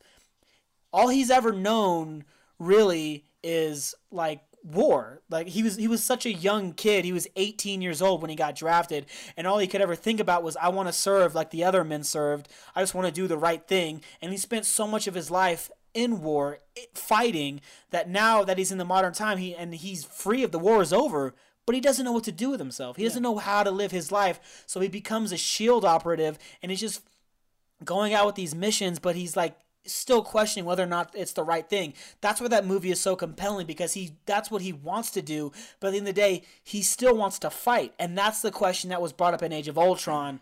Um, a criticism that age of ultron got was like everyone sees visions of like what they fear the most, and uh, everyone sh- you get to see everyone's flaws and Oh shit! I didn't even realize that. Yeah, everyone, and everyone, Cap's vision. everyone shows their flaws in that movie. That's so but crazy. they sh- in Cap's vision, what Cap sees is the war is over. He's with Peggy Carter. Everyone's dancing and celebrating. And I remember everyone, all these movie critics, all these fans were saying. That's why Cap is boring, man. He has no flaws. He's like Superman. He's perfect. That makes him boring. Oh, I remember reading a review saying, "Of course, Cap. It was just what was he afraid of? Like his friends dying? That's what that's what Tony was afraid of." But I remember saying this right like a couple of weeks after Age of Ultron came out because I was mad about it, and then a couple months ago saying it again, and now it's used as now like people are saying, check out my fan theory. It's not really a fan theory because it's displayed in the film. That's not a theory. That's what's in the movie. Is Cap's biggest fear is the war being over. His greatest fear, if that's what he was afraid of, that vision that he saw in Age of Ultron was the war is over now. It was a party, and Peg and Peggy says to him in the film, "Come on, Steve, the war is over. We can like live our life now." He's like, what life? What That's life? what, the he's fuck are you afraid of because he's never known anything besides war. Like before, he says, of course, he's also like one of the quotes from the new movie is, I, "Even when I had nothing, I had Bucky." So all he really knows of life is, you know, dad was an alcoholic, he died. Mom died, I was left alone. All I had was my best friend Bucky. I had nothing in the world. No one, I had no other friends besides Bucky. Everyone hated him. Everyone picked on me. No girl would ever look at me twice, and yet I found meaning in war. That's what that first movie's about. Is he's a no one. He's an outsider. He's a super nerd. Like, but he finds meaning in his life by going to war. He goes for this experiment, he becomes a super soldier, and now he is someone he's always wanted to be, someone he's found his home is in the army. And then of course the Winter Soldier, he's conflicted like I said about how the war is over, and now he's doing like this the war isn't what he remembers. It's not this upfront there's the bad guy go get him. It's so secret and that's why that movie is so compelling. It's a political thriller, it's a spy movie, and that's why he's so thrown off. He's like I don't know who to trust. I've never lived like this before. I don't know how to deal with this. And then in Age of Ultron, it talks about how Tony's like, I want to create this AI so we don't have to fight anymore. And he and Steve is against that. He's trying, he's like, no, we need to keep fighting. Part of that is because he believes it's the right thing, but also he is afraid of the war being over. He doesn't know how to live a life without war. That's where he's comfortable. That's where he found his meaning is fighting. And if that's gone, if that's out of his life, what does he do? What is the warrior going to do if there's no goddamn war to fight? He has no meaning in his life. Yeah, right, dude. Go And no- hunt. and you know, that's- he can hunt some bears. Dude, Dude, whatever. Go hunt some dragons because there's probably hunt some dragons, in the. Marvel universe. You know what's up? Go hunting. Hey, hey, Hey, a bear will fuck hey, no, up. he I'm could- calm, Nope. Hold on, nope. Hold on, listen. A flock of bears. will- That was no. That was right. That was correct. A, flock of bears A Flock of bears. will fuck Cap up. That's going on your tombstone. That, that, and that's going on the title. a flock of I didn't know how. Like, That's I was like, That podcast. was genius. That was so good. You don't realize the genius. You don't realize the genius that you spit. Until Cap, Captain America versus flock of bears. That's so good. But he's that's his fault though. He's war hungry, and that's they don't that was his. That's- biggest fault, and that's what they tried to show in Age of Ultron, but nobody really got it. Very few people understood that's what they were trying to portray, and it leads perfectly into Civil War. So is it that the viewers are just too stupid, or is it? I'm not gonna say they're stupid, it's like they were- portrayed enough. I think they were Well, so it wasn't on the nose enough. Like we're uh, maybe, but like I think it was a little bit of that. It was a little bit on. It wasn't like maybe wasn't clear enough, and also they were already used to Cap being the Boy Scout. The movie starts with Tony saying "Oh shit" and he goes language, so they're used to him. They they already they go into the movie with this ideal that Cap is perfect. They maybe a lot of people didn't see the first Captain America movie. They don't have like the in-depth like no knowledge of the character yet. All they know about him is Avengers when he's wearing the stupidest Captain America outfit I've ever seen. I hated that design so fucking much in the first Avengers movie. And all they know, oh, this fucking goody two shoes guy, he's arguing with Tony. I love Tony. He's being a dick to Tony. Fuck Cap. Yeah, you can't put. I think that's a bad move. Also, to try and uh, portray Captain as this like goody goody, and then Tony's like, oh, the bad guy or the the, the suave, like uh, He's he's whatever you want to call he's it. the asshole, but he's like our that's asshole. bullshit because if you watch, like you said, the first like if. So when you're introducing him like that, that's kind of He's an still in- the- he's kind of an injustice to Cap. Yeah, like- Cap is still the goody goody in all the movies, really. But if you take a look at the actual movie, if you look at it through like a more of not such a superficial lens, you do see who he is as a person and why he does the things he does, and that he's not perfect. He is flawed. He does want war because that's where, he, like I said, he found his home. And Civil War works out so great because, like I said. In the beginning, the Avengers were beloved. All these, like, everyone loves Tony Stark. You know, he's a hero. He's fighting for all of us. World peace. All blah blah blah. And then all this collateral damage starts happening and Civil War is of course a comic book story. It's taken it's a comic book storyline and it's all about how superheroes, yeah, they seem great at first, but they cause so much collateral damage and they have no one to answer to. No one is putting them in check. No one is saying you need to pay for this or you need to fix this, you need to do this, you need to do that. Who puts a superhero in check, bro? Exactly. It's the third, it's unthi- thought of, and that and that gives them free range to do whatever they want. And what you look at the MCU is you look at what happened in the first Avengers movie, a giant fucking alien invasion that destroyed half of New York. Dude, they're making jobs. What are you talking? We're bringing jobs back to America. How many people died, Chris? How many women and children? How many fathers, grandfathers, I mean, you grandmothers? gotta take How some many to lose people some. You want to create died? jobs. Sometimes people gotta die. Hey, that's true. That's just- true. So you're saying 9/11 created jobs? I'm just saying, Chris is saying 9/11 created jobs. You know, the, I think it did. A lot of firefighters yeah. volunteered. just Adney. saying. and died. Not saying it was a good thing. thousand uh, people. But it provided jobs, you know, they were getting paid. That's all I'm saying. Like the bum on the street, he could go get a job helping out clean up 9/11. That's all I'm saying. Now, do we want that? No, of course not. Am I, am, I su- am, I, am I supporting 9/11? I don't know. but, but what I'm saying is I support jobs, Addy. I am a job creator. I will put jobs back in the American workforce by just bombing got half of America. 20 feet taller. It'll show our military might and our infrastructure might. We oh, can't. I really think that's what Donald Trump's plan is. Oh my god. Anyways, back to the MCU. The way like, I know way- Marvel. I'm great at Marvel. Okay, so listen, Civil War. You're basically you're bidding your two most popular superheroes now, and you're putting them. You're fighting them against each other. And of course, this is what Batman v Superman Superman did a little while ago. But the reason why this is so much better is like what Stevie was alluding to earlier. It was earned. I apologize for still if you were gonna bring this up, but yeah, that was my Batman v take on it. Superman that started with animosity, and that's what I complained about before on the podcast. Was it was basically out of nowhere. The reason why it worked in the comics with Batman and Soups was because it was Soups. you know, and the funny is, the only reason I was able to bring up that argument and explain that is because of listening to Addy.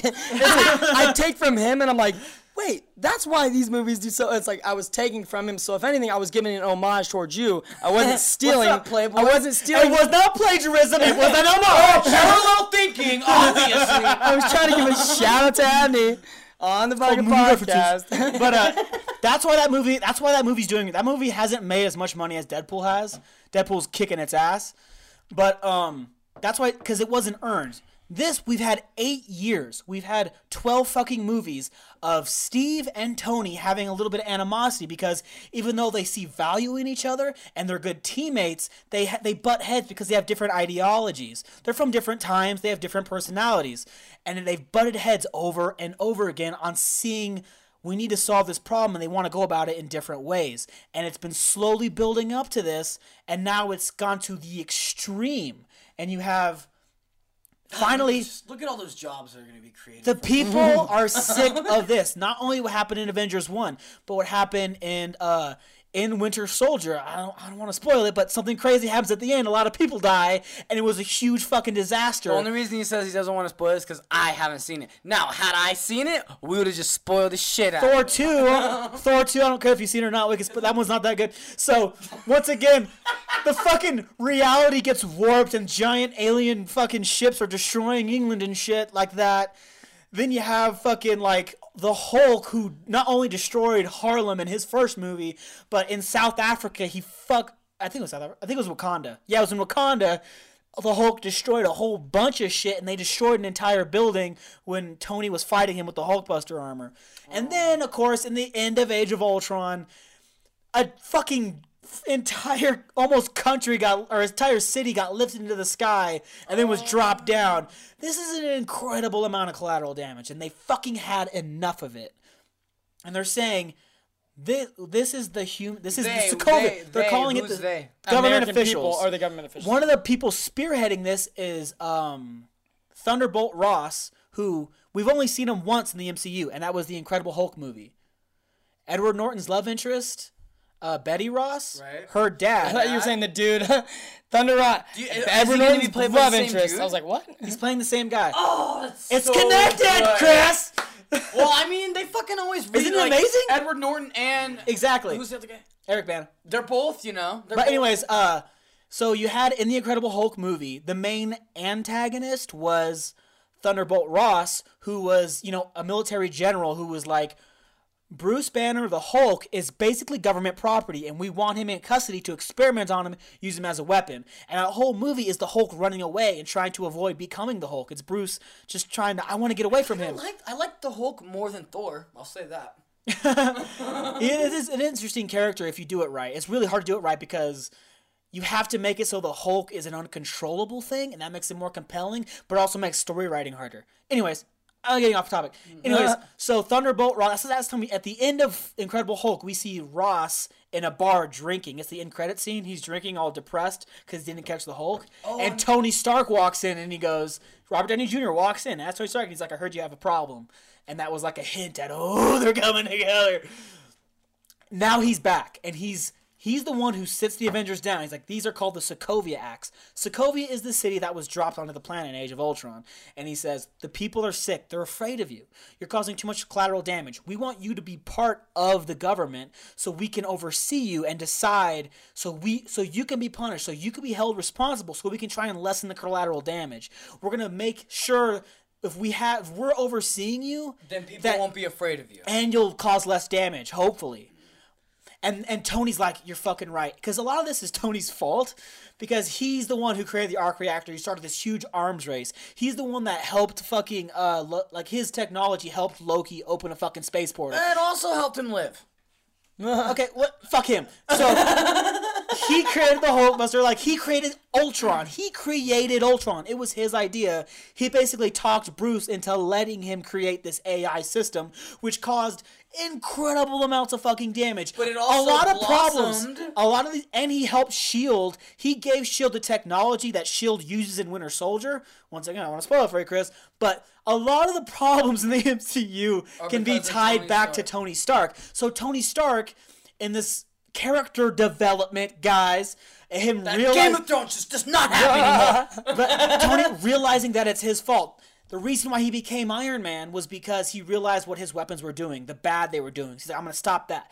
And now he's realizing once again that what he's doing is wrong, that it's causing a lot of pain. So he's taking responsibility for his actions and saying, we need to be held accountable, telling Steve, we need to be responsible for this. We need to be put in our place, not like we're little bitches or anything, but like we need to have some kind of overseeing because we have too much power. We're just causing damage. We need some kind So who is of- the overseer? And Steve, and exactly, that's what Steve's saying is like, what you're saying. Our hands are still the safest because what you're doing is exactly what Shield try to do. They try to take too much power into their hands. These are still corrupt people.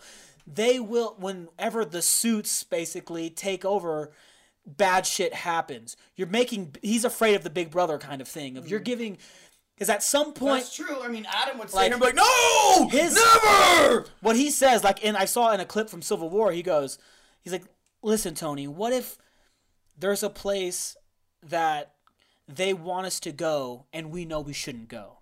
What if they force us to fight a fight that we shouldn't fight, like Vietnam, for example, something like that? What if they're trying to Mostly force every us? war. What if they're trying to force us into a battle that we shouldn't be fighting that isn't right? Or what if there's a place that we know we need to go to help people and they won't let us? We cannot let them control us. It's too much. They don't have. We all we are is weapons to them. We're just tools to do what they want. Ah, we are agenda. This is an It agenda. fell apart. It Agendas fell apart. change. no, that's- no, it falls apart for me right there. Then just why the fuck are you on Earth? All you guys can probably find a fucking No, no, way no, no, to get what- to another Captain fucking planet America and just get the fuck off of us. then Cap- you're not going to be causing any collateral damage. We're not going to be having all these villains and all this bullshit happening. It's not going to be 33 billion dollars of all this havoc that you just leave. Just leave. The inflation already started. There's already these bad. There's already these super villains already there. The only thing keeping them in check is people like the Avengers. Things Okay, because I can see that point. Okay. because sometimes the cops just aren't enough. there. The army is I enough. it. And like like and that's whole st- and like of course like as we know like sometimes there's a problem with the army can't there's so much red tape and politics. Politics fucking holds up every problem there is. There's so many problems in the world that we can solve, but red tape and politics prevents it. And Steve's argument is we don't have that red tape. Hmm. We don't have to those same bullshit politics. We know what's right.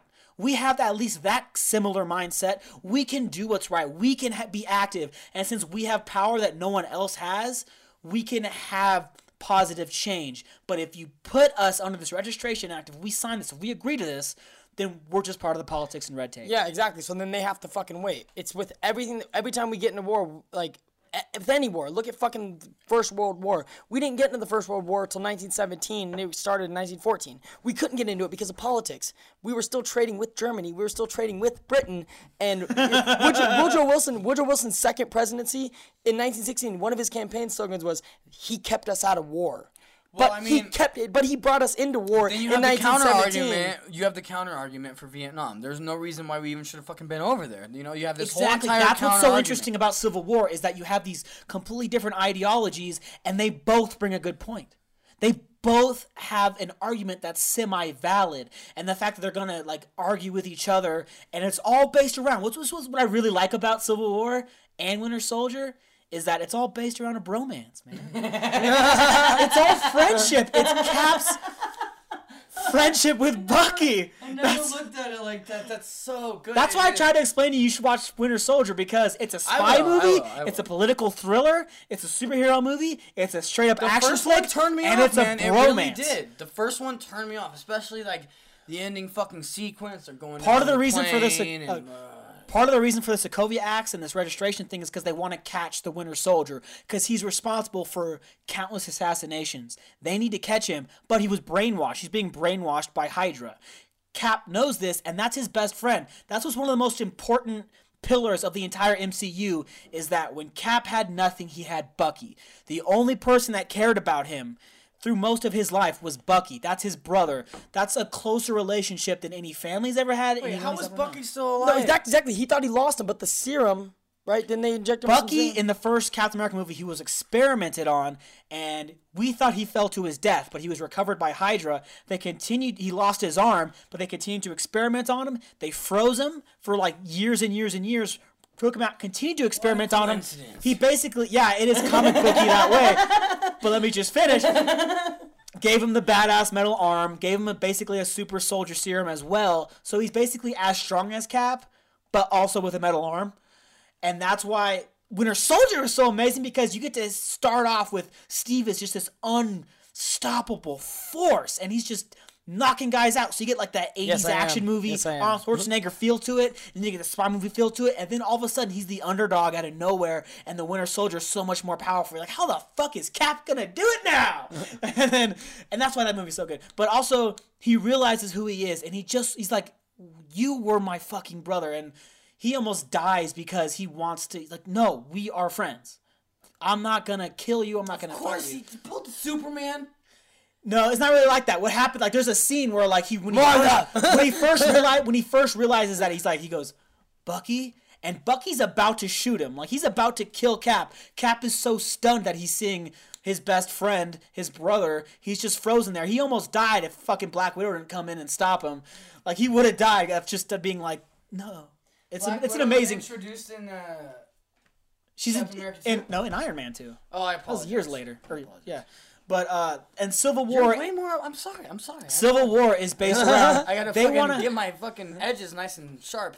Bucky now knows who he is, and he's on the run for what he did, and he's trying to escape. And then that's why Black Panther is coming in because Bucky is supposedly responsible for something that happened in Wakanda. So Black Panther is coming in from Wakanda to try and catch him and fight him. That's why he's on the side of Iron Man, and they're looking him down. And Cap is like, "No, no one's hurting Bucky. I'm gonna, no matter how much the odds are stacked against me."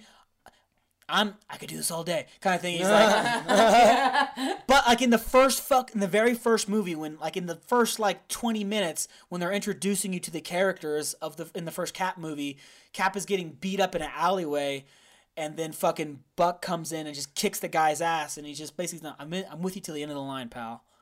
Basically, from the very beginning, we're setting this relationship up.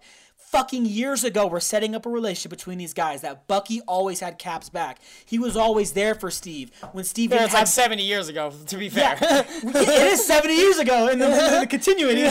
And Is it 70 really? Yeah. I'm good. I just know my Cap Marvel. is I know I know the MCU. I'm just saying. Throwing it out there.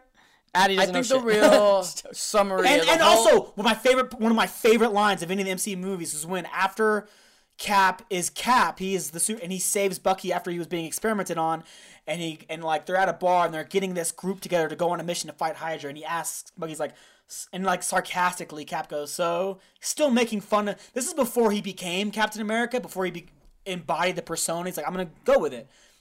He's like joking around and goes, "So Buck, you ready to follow Captain America one more time?"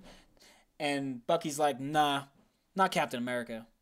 That skinny little kid from Brooklyn who didn't know how to turn away from a fight, following that guy."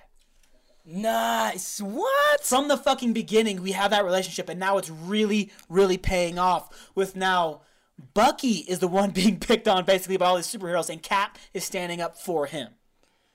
And that's why Damn.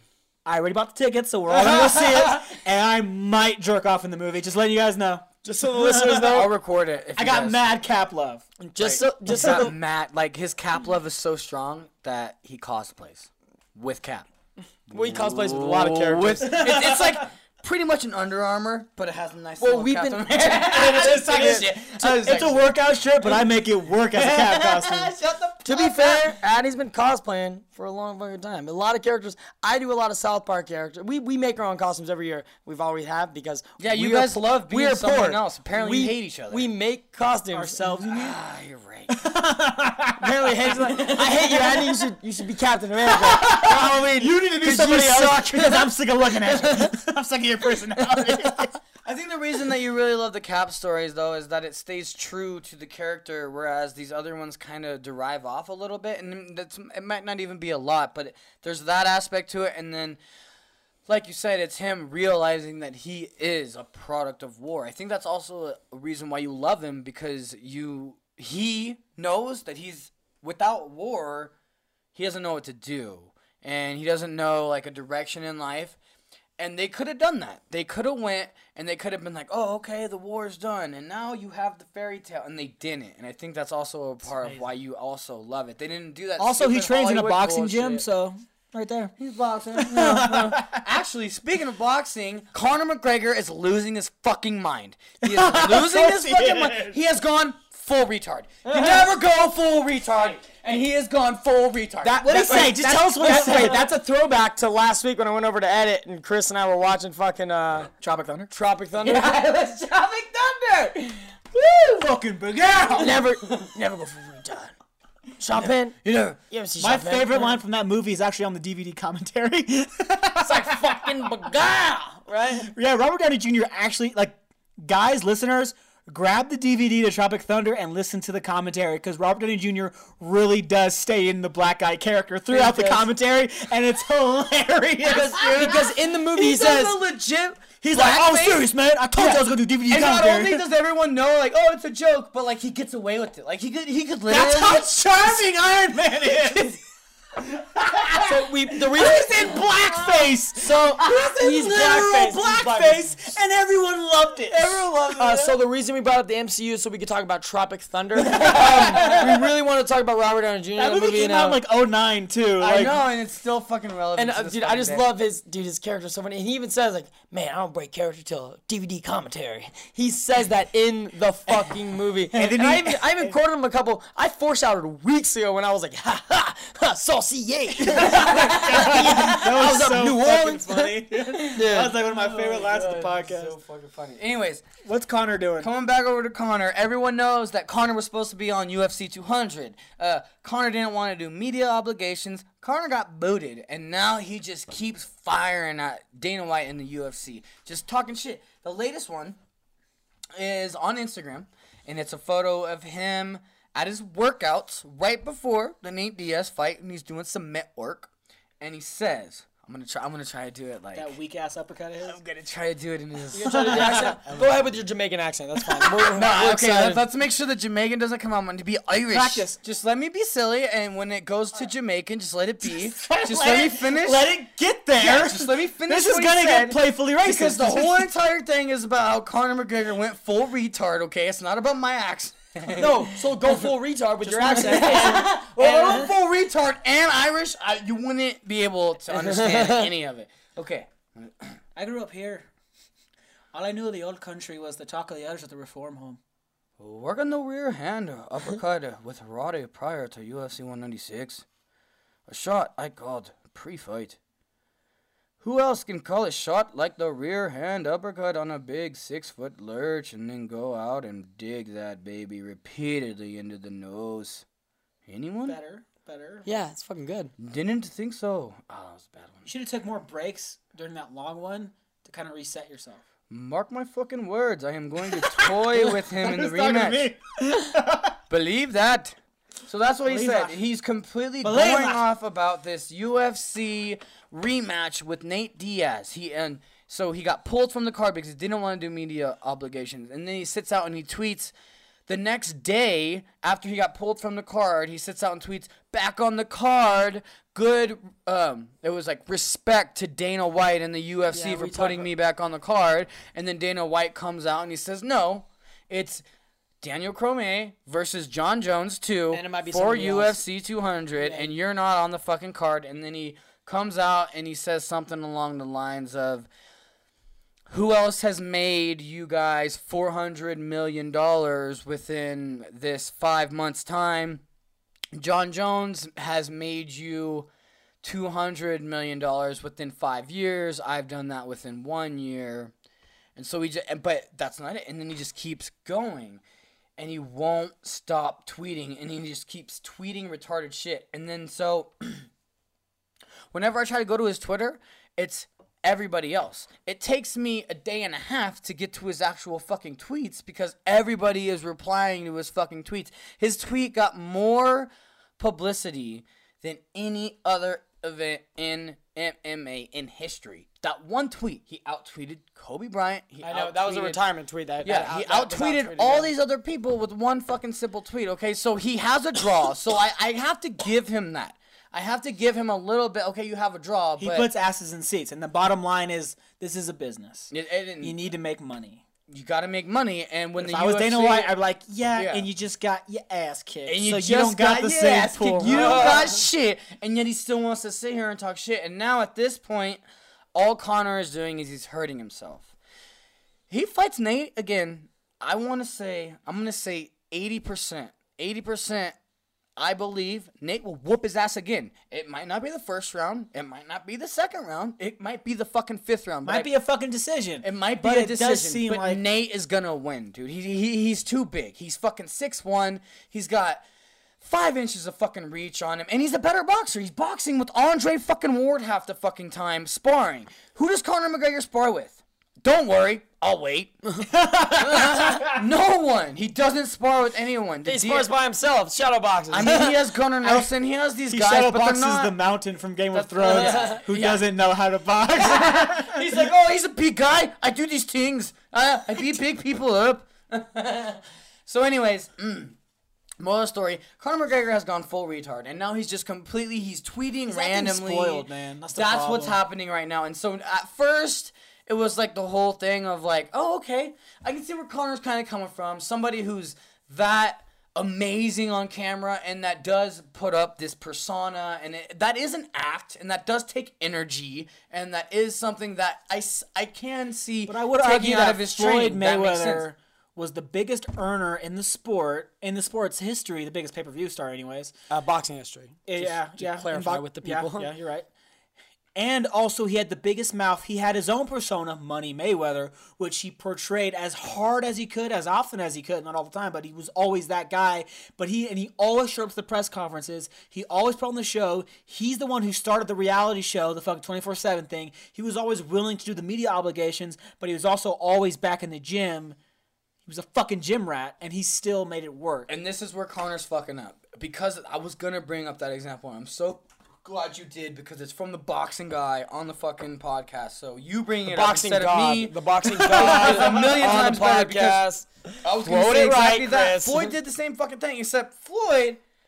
uh, I apologize. Floyd. Floyd had to do the same thing. He was under the same type of requirements to do, and he did. And not only did he do it, but he excelled at it. He was a great promoter as well as a great fighter, and that's where I'm A great coming back. villain. He's a great villain in boxing history. He dude. was the heel. He was a great. And Conor's villain. That's trying what to be the Conor heel as needs well. to be. He needs to embrace it. It, it, it, it. He needs to be done with being this. Uh, oh, I work with everybody, and I'm I'm a fair, loving. No, embrace the heel. If that's who you are, then that's who you are. That's what But Dana don't should do this say wishy-washy is- bullshit where it's like one minute you're like fuck the UFC, and then the next minute you're like the UFC's dick's in my mouth. Like that doesn't make out. sense. Shout Yeah, out to the. UFC. That's what he, that's what Dana should say. Is like, really, you're gonna say? So you're saying, so since you bring so much money to the game, even though you lost last time, You out, lost. You deserve to not do any media obligations. Oh yeah, well Floyd Mayweather got. 4.2 million pay-per-view buys. He consistently got over a million pay-per-view buys, good. which you have never done. The highest grossing MMA fight of all time was Ronda Rousey versus Holly Holm, and that was like what less than a million, I think. Uh, I think it was the one-two. One two. It was low. That's still a lot. That's still 1.2 is still a lot, but Floyd Mayweather consistently got those numbers.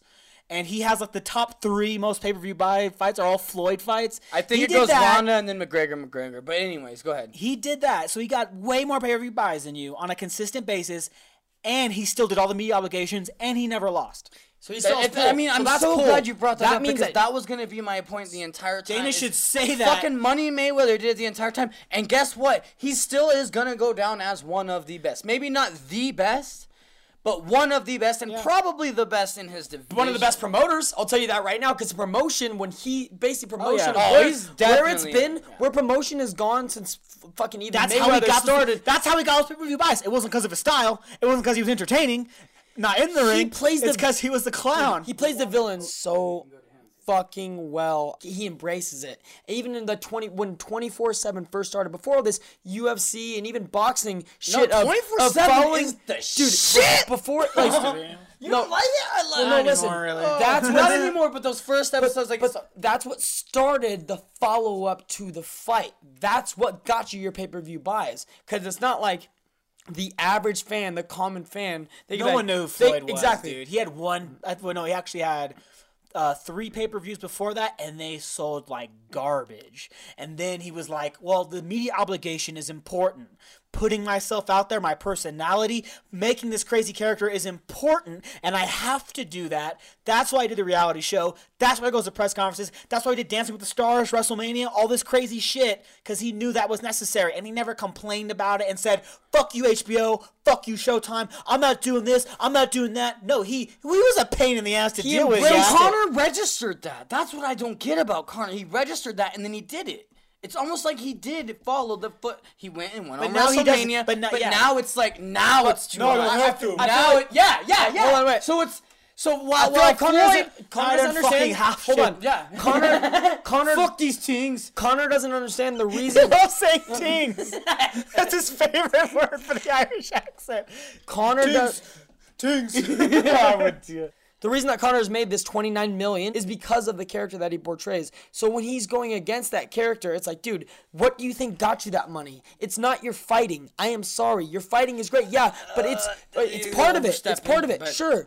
But just like Floyd, Floyd's fighting was solid even prior before the media. But once the media obligations take hold, that's how you get your money. That's how Floyd was able to negotiate like- pay-per-view buys because Floyd said, "I want a percentage of the pay-per-view buys." Buys, which is genius because he sold himself as a style, character. the style of fighting, and the excitement Same level of the No, it fighting. was- Floyd you'll really said- fight he really fans. paved that's the what fight fans like- care about, but the casual fans.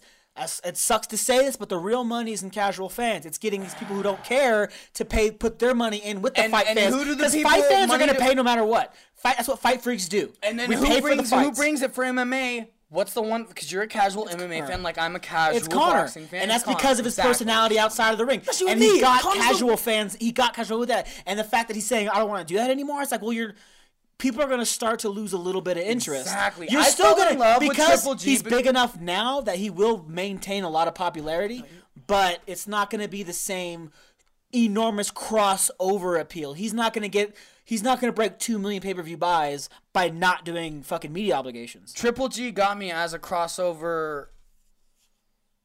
I want to say fan now. Like, I, I'm involved in boxing now. I watch the Showtime. I watch the Fox cards. Now I don't always remember the names, which I'm gonna get better at. But anyways, they paved the way, and now Conor's like, yeah, no, uh, I already did my shit. Now I'm not gonna be that person anymore. When it's like, no, we're paying for that person. We can't replay the same Unless clips you're talking shit over you're and over a fight again. fan like us, and then you can be like, okay, well, I don't give a shit if he doesn't do it, you know. But no, as a business, they're going for the buys, and they need him to sell the fight. And if he's not going to sell the fight, guess who will? DC and Jones. Now, there's also a really big um, boxing card this week that I want to go over to Adney with. All right, real quick. Um, I talked about on the last podcast um, Canelo Khan, and of course, I, I through those reasons that I named, I think uh, Canelo is going to win by late round stoppage.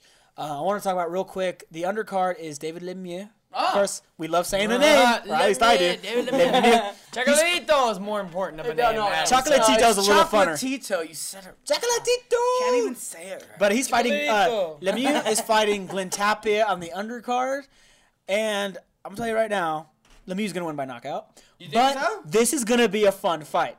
In Tapia's two biggest matches, he's lost by knockout, but, but he is a tough guy.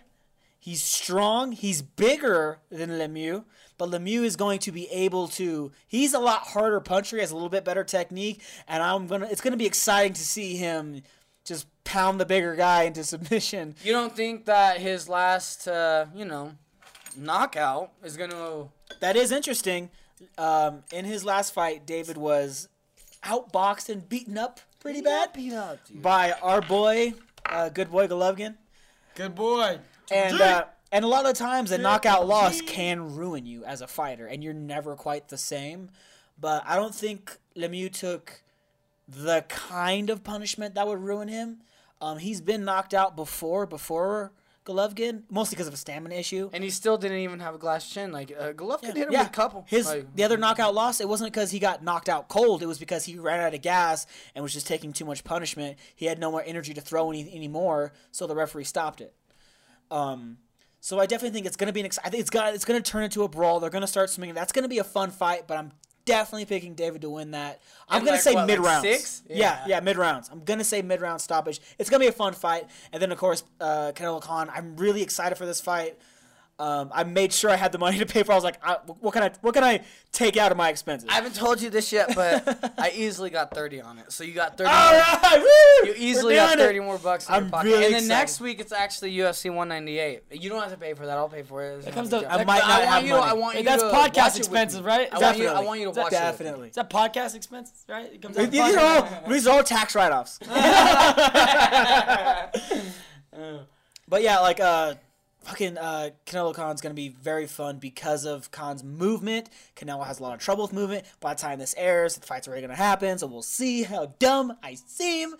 Um, it's gonna be fun. I just like, and here's everyone. Everyone's been giving Canelo shit. Like you're not fighting anyone. You need Wait, to wait, fight wait. Canelo. You need to, or Canelo. You need to fight Triple G. You need to fight Triple G. Why aren't you fighting Triple G over and over again? It's like, look, if you have a problem with the fact that Triple G isn't fighting super great opponents, that he's just walking through kind of lower, like guys lower than him, if you're sick of Triple G not being challenged, what you need to do Oh, is stop bitching at Triple G, stop bitching at the promoters, stop even bitching at De La Hoya. Don't even, who's Canelo's promoter, don't even bitch at him.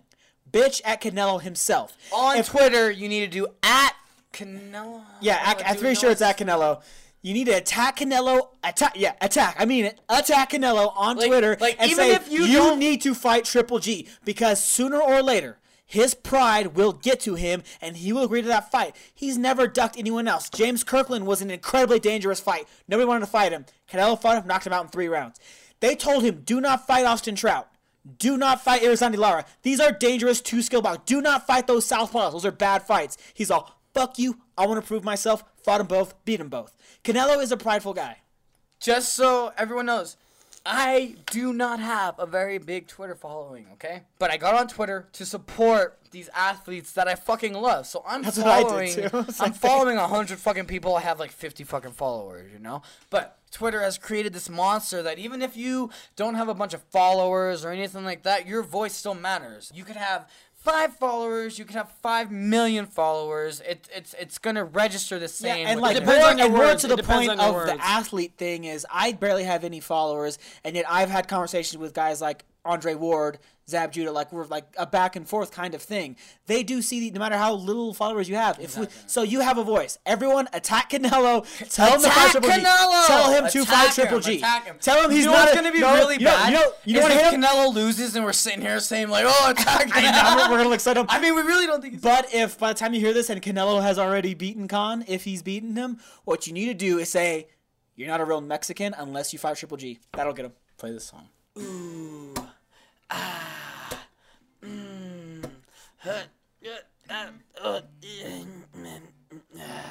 The dating corner. So I fucked up. I might have fucked up and I relapsed. I might have relapsed on Rachel. What? Might have relapsed. And it was like, she was like in the neighborhood, and Oh, oh, what in the neighborhood, Yeah. Chris? You mean you followed wait, her Wait, home? no, no. She was like, I'm in the I neighborhood. really have. Uh, hold on, hold on. I'm at your front door. I'm in the neighborhood. Okay, this is Wait, what do you mean? this is gonna go completely sexual and I think Chris stalked her. all that. you live in stuff. Southtown.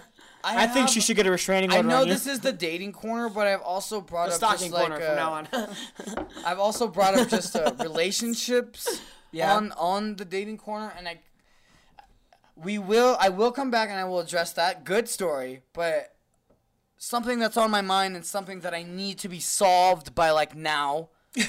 that I want I want to talk about that more than when me and Rachel had I mean essentially pity sex. All right, let us hear it. She's still But it's wait, not wait, about is Rachel sex, still a and not about dating. She's still listening. I don't know. I don't know. She hasn't hit me up since we had sex. Doesn't matter. it, It does matter. We'll I get to need- the story. We'll get to the story. Rate and review us on good stuff. iTunes, Rachel. But what I really want to talk, I need to um, voice to you guys is the situation with my uncle right now.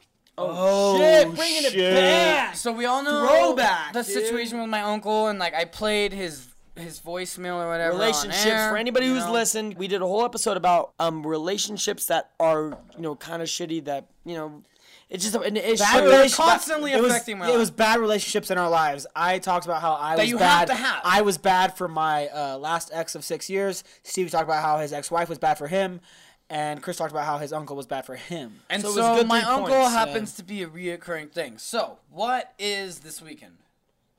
Cinco de Mayo. Oh nope, you got it. what This is really funny because it really May the fourth be with you. No, it that's really re- it Star really, Wars Day It really Mother's relates- Day. Thank you. oh That's what oh, shit is. after Mother's eight Day. fucking I know. Man. what's this weekend Saturday Friday Sunday like, like, no, what is it the I eighth mean, the come third the seventh wait, come. I like how you put Saturday in front of. Friday. Let me look at my calendar. Hold on. I'll tell you which date it is. Like I don't know what you mean.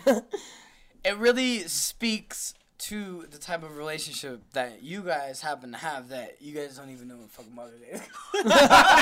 whoa. no, We you didn't. Hey, Abney, Abney knew. I bring him You flowers didn't. every Mother's Day. You okay, didn't know. Abney gets Anyways, flowers okay. every Mother's Day because of his beard. He is my mom. I am mother to all my things. mother can grow a mustache. Is all I'm saying. Anyways, so- I'm a mother to all. Did he? Okay, so I- I'm guessing that he contacted you saying, Abney's the "What are mother's you of gonna for. Shailene?" Sorry. no, he didn't. He didn't say that. Which you know what? That's a good point, Adney. He should have. He should have. So You that should've. even good. That reinforces my point that he's a fucking piece of You shit. You should have but whatever. TM. Hold on. I'm sending So- flowers to Emily Clark because she is the mother of dragons. Emilia. Uh, Emily Clark, Emilia Clarke, whatever, dude. Oh, God, I hate you so much. I don't give a fuck. I don't care. Anyways, Chris is the one that corrected names. Wow. Wow. That's low, Chris Stevie. is the one- Stevie, you sunk pretty low. If Chris has to correct a name you said? yeah, Damn, dude. you suck. That's the second time he did that. dude. Off the air, he. Can we not? Can we? Can we? Okay. Emily, uh, We've been like Calm sidetracking. down, motherfucker. Emilia. Damn. Holy shit, Chris. Stop! Stop speed bumping his bullshit. Now get to your stupid thing. Well, it's your not stupid stupid. family. I'm sorry. I'm sorry. Fucking family it's issues, stupid dude. to you guys because you guys. not okay, stupid. It's not stupid. I just, I just want to, I don't. I just need to um, uh, reiterate that family is really big with people, you know, and maybe not is? you guys, but you know, for normal people that. didn't My have- family is my friend, which is why I connect with Cap and Bucky. So, anyways, this weekend is Mother's Day. I want to do something for Shalene. She has provided so much for me. She's always fucking been there. She's yeah. always fucking supported me. So I'm gonna do something for her. Okay, Yeah. so what do I want to do? I want to make her breakfast. berries? I want to make Sherry's. Funny. Uh, I actually, Shady's I actually, berries, it's funny that he says that. So shut the fuck up and let me say what I'm gonna fucking Uh, say. you got it. You got it. God, Crack your jokes. Continue. God damn it. You got it. Your timing is so off right now. Like, fucking figure it out, obviously. Jaw's about to be off your fucking fucking jaw. Whatever. Anyways, okay. this weekend is Mother's Day.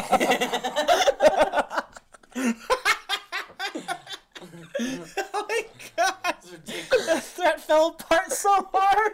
My bad. John with the fall through joke. you know, all the plot holes in it. Anyways, god damn it! he lost his place. Chris, it's Mother's Day. What are you doing for Mother's Made me Day? so mad, dude.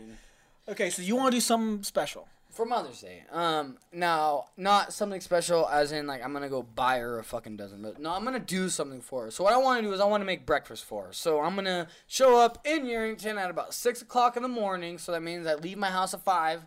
Show up there at 6:30 or so, and then I'll make breakfast breakfast for her. What I wanted to do is also I wanted to bring a personal masseuse and then have her get a massage and breakfast, which would have cost me like 500. I just didn't have 500 to spend, which is a bummer. Why don't you ask your boys? We can help you out. Well, you guys are gonna massage. You guys don't know what the fuck you're doing. Like, No, no, no, no, no, not comes- We didn't want to touch her. We could and pitch in money. we could pitch in money. Well, here's what you do: you get another escort, and you have the escort massage her, and then you fuck the escort. that's what I was thinking. That's what I was thinking. I was on that vein. I was like, maybe I could just hire an that would be such a fun conversation to have with an escort. I want you to massage my surrogate mother. It would be awesome. whoa, whoa! Extra for weird shit. Are you gonna be in the corner jacking it? And that was the thing. No, is, be in the corner to- making breakfast. No, no, wait, Wait, what? Listen, you massage my That's a s- sketch. That is a sketch, and that needs to be filmed and happen. you massage my surrogate mother. I'll be in the corner making her breakfast. Boom. That's it. What kind of weird shit are you into, bro? Here's two fifty. You're so fifty. Don't mind Todd. He's a piece of shit. You guys ruined the whole entire I'm fucking sorry. thing. Oh my god. Fuck you guys. No, we think it's a good. Like you said, go back to It's funny because I really did do that. I really hit up an escort and I was like, yo. Okay, but it's not an escort. Okay, so on the site, it's like escorts and then masseuses. So I went to the oh, masseuse yeah. They're totally separated, guys. I swear to God. It's not though, yeah. Like you see the same fucking posts on each fucking. It's the one. same chick on both. She's on each page. Whatever. Her prices are different. Just wearing one more article of clothing. the tags mean the prices are different. When it's an escort, it's a little bit more. When it's a masseuse, you know, it's it's 30 bucks. It's priceable, exactly. And twenty what killed me was the travel. services. What killed me was the travel because it's fucking 80 miles there, 80 miles mm. back. It's 160 fucking miles, so it's like 50 bucks just in gas and blah blah blah blah blah. So what happened is I'm not able to get her a masseuse, but I want to do something great for my aunt. I want to show her that I do still love her, and even though like there is this disconnection between the family or whatever, that I do still care. And on certain times, I will be there, regardless of how angry you might be at me, how angry I might be at you or your husband, or regardless of everything. Because the podcast Any- knows that you, she has done a lot for you. You have stated that she is the mother figure in your life. You've you've told your life story on this podcast, and she you give more you give so much respect to her and your grandfather more than anybody because as we know that the whole situation in your life, the whole struggle, she took you in, she raised you, and she helped you go through college. Yeah, she was she's the reason. mother. She's the reason that you have done so much with film and everything like that. I think the only reason that She you is the mother figure in your life. title on there is because she didn't actually birth me.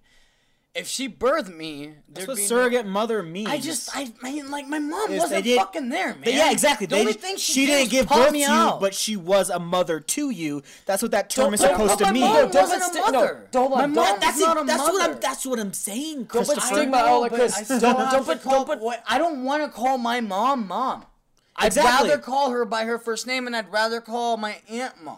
Exactly. That's what I'm saying. Is that's what the term surrogate mother was supposed Then why to is mean. there this, that's why that term exists. Is like no stigma. No, no, there's no around it. stigma behind surrogate. There's no stigma behind there that is a word. stigma behind if you have like I think what Chris is thinking about is when you can't have a baby, so you have someone else give birth to the baby for you. Oh. What I'm talking about is a surrogate mother figure in the fact that your biological uh, mom wasn't there for you, but your aunt was the mother figure in your life. She didn't give birth to you, but she was your mom in every other sense of the word, which is why I use the term surrogate mother for her. You're right. And You're right. I think that certain somebody's husband is going to get in the way, so I think me and Stevie should kidnap this him. is what I'm getting at. This That is the doesn't- whole entire disvalue- point. you rent the van. I'll get the chloroform. I already have the van. No, I have a black van, but that doesn't. Well, get, and okay. when she asked, like, oh, uh, I asked him if we could just spend the day together, and he said that's fine. We're totally mending bridges, me and him. She's like, oh, that's super nice. That alone, that thought that you guys are mending bridges, will mean so much to her, even though it's a lie. it's a kidnapping. that doesn't un, that doesn't un, that doesn't uh, make the value of your mom or your aunt go down at all by s- by That's putting what I felt like it was no doing. it doesn't make her value go down I at already all. clarified that, man. He did. He did. Edit Okay, out, Stevie. let me let me, let me let me just okay. So I wanted to go down there, and I, am still going to. I'm gonna go down there Saturday morning. Yeah, that's great. I'm gonna. That's awesome. I'm actually gonna go down there Friday night, so then I can stay at a buddy's house, yeah. And then Saturday morning I'll go over there, and I'm just gonna plenty of start bringing- earrings and friends. Exactly. Dude, go down there, stay. That's way easier. Fuck Hold on. driving. Okay, hell so you guys have not even let me get into the meat of the fucking story, which we already know what I'm gonna fucking say, and everybody just wants me to fucking say it. So the whole problem is my uncle. So what happens? What happens? So I I, I show up at 6 a.m. Okay, I'm gonna show up there at 6 a.m. and I'm already gonna have all the groceries and everything. I'm not gonna go in there and be like, oh, do you guys got some fucking? That would be you know what fucking hilarious. Dude, to record that, where's your guys' eggs? You? I'm trying to make you breakfast here. I don't see any. You piece of shit! I'm trying to make you breakfast. You don't got eggs. What kind of, hey, what kind of person doesn't have bacon? What kind, what kind of what kind of man doesn't have bacon in his own You house? You don't even have That's pancake mix, you son of a bitch. Todd, where's the butter, dude? I told Make you. her- Oh no, he don't fuck with butter. Make He her don't ba- fuck hey, sugar. make her bacon pancakes. No, I'm gonna make her for. That's where you cook bacon No, no. I and then you know what I'm chop gonna it make. up That's and put it into the gonna make. mix. Dude, no, you're, you're right. Bring groceries because you can't be that guy that So anyways, expects I'm gonna groceries. bring groceries. Don't bring I'm gonna chocolate have- and ice cubes though. Exactly. I'm gonna have the meal in the bag or whatever. So I'm gonna to show disinfect the house and shit. Disinfect Todd. God, hey Todd, come here. Let me, fucking rub, sweet. let me rub this ice on you. yeah. You'll be a better person. down real quick. Hey, Todd, don't move for a second. What are you doing? So- I got these stra- I got these tie downs. Don't worry about it. What I'm really getting Father, at Son, is, Holy Spirit, Todd.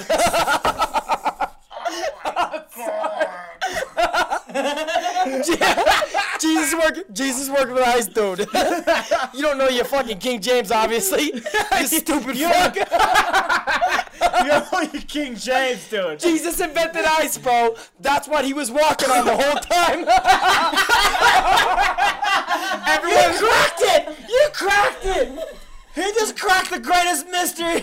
Oh my god. It was ice the whole time. and he got frostbite, which is why he didn't feel the nail going in his feet.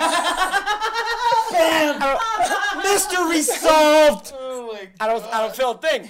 Take that, ancient aliens. That's how you do it. okay. What were we talking about again? Todd, Todd and ice or something. Todd, nice. fucking funny. Okay. The juice is the juice is how do I do it? Okay, how do I do it? Because the Grandma, last you got the the last the last time that me and Todd spoke to each other, we both were yelling at each other and telling, essentially telling each other that the next time we see each other, it's going Give down. me an issue, yeah. Now, it's Mother's Day. Yes, I have my confrontations with Todd that yes, I do need to eventually speak to him about and I do need to do that. But this is not the day to do that. And what I'm getting from my elders at work is that I need to do both at the same time. And I just don't agree with that. I think I- that I'm gonna go there, I'm gonna make my fucking breakfast, I'm gonna have my time with my aunt. Todd's gonna be there. He's not gonna say nothing, and then he's gonna want to have a conversation with me. I'm gonna leave because that conversation will lead into a fight. There's no way I'm going to fight with Todd on, On your- Mother's Day. Exactly, Okay? your mom- this so is not about you, Todd. This is about Shalene and also Olivia. Olivia being Shalene's oldest. She just had a baby recently. Aw, So make a it's a it's a bonus combo that I get to do. Mother's Here's- Day okay, for your okay, ti- and that. Dude, And let me let me. I want to say, I disagree with the elders. What I'm gonna say, what my suggestion is, I think you should reach out to Todd beforehand. I think you should reach out to him now and say, look, I know we have our disagreements. I know we need to talk this out. We need to talk as men to each other.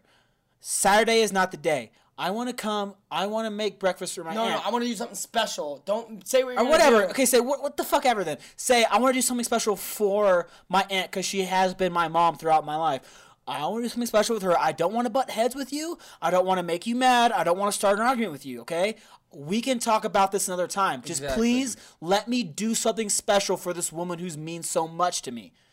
And I think he'll respect that the way you're coming at him. If you come at him like that, definitely, because you're not just showing up to his You're house not like he yeah, considers he's the he would of the he- house. yeah, he Right, would. He would that's what I out. was- that's what and I you have to be. of. You have to like. No matter what his reply is, no matter how rude he is, no matter how rude you perceive him to be, you have to be hundred percent like, look, look. This is not about me and you right now. Okay, this is just about her. Please, just let. I, I'm. I want. I'm doing this. I'm gonna do something for her. I'm okay? gonna do it. And see, So that's the problem. This right will there. be easier. Just let me come by. So by. you think that I should just address it before? But don't Yes, be angry. I think- don't be angry at all. Be 100% like you usually he's are. gonna fire back at you. That's me. the I problem. know. That's That's what I'm saying. and you- I am gonna come back angry. No, no. You need to know that he's coming back at you with fire. And you can't fight fire with fire. Not in this situation, dude. You need to calm. You be like, no. Like if he yells at you, like, what the fuck about you? Like, submit to him then? no, I'm not saying No, submit. is- I'm not saying not submit. I'm saying like you say all those like I need to do something. She's like, well, he's like, really? You're really just gonna all of nowhere after what, how we left things? You think you're just gonna fuck good about if he says anything like that? It's like, look, like I said, this is not about you and me. Please, look, I want to talk. We can talk this out. I will talk to you man to man, face to face, but on another day. Because if we start screaming, we start yelling, that's gonna ruin her day. This is her day. Someone we both love. That will Someone be- we both yeah. fucking We love. both love this person. We both respect this person. If we start fighting and start arguing, it's gonna ruin her day. This is Mother's Day. This is for her. We need to do something for. We need to put our differences aside as fucking men. Don't say fucking, but as men, and do what's right for her. Okay, so I have We'll my get together ammo. afterwards. We'll write Hold this on, together. We'll hold on. write this together. I have my ammo. What to do if he cooperates? Pull some BJJ on him. What happens if he doesn't cooperate? What happens if he says no? You don't get to talk to your aunt until you talk to me. The only way to get to your aunt is to talk to me. Then you Then talk to I your aunt. suggest no, no. Then, yeah, exactly. Then I suggest you write your. You aunt- do no, not listen, control you- her. She is not your slave. She is your partner in marriage. So to sit there and act like she's part of your property and you can demand who she talks to, who she doesn't talk to, and what she does. Fuck you, dude. She's not a fucking slave. This is a person. This isn't a piece of property. This is a grown human being who can make her own decisions, and you're keeping her from her family right now. I'm trying to do something special for her, and you're keeping me from that. Like what? Which Because I guess what? have Hold to on, say, hold on. I, because I guess what? say, I don't think he'll do. I don't No, think he'll exactly. do that. But go ahead. It's gonna be Sorry, prepare, that's because gonna Shalice- prepare for the worst. because That's what I wanted to do. That's why I'm asking you Be the more worst Batman. fucking questions. Yeah. Because Shalene is her own person, and she's the one that said, "I don't want to go on a date with you yet. I have my own issues. I have this." She is a very high demand type of person. She is her own person. No, I have. I am raising my fucking nephew. I have children myself. That's why I'm denying these dates when they first got together. That's why she's not submissive at fucking all. She knows what she wants. She has this ghetto side to her a little bit in a little country town.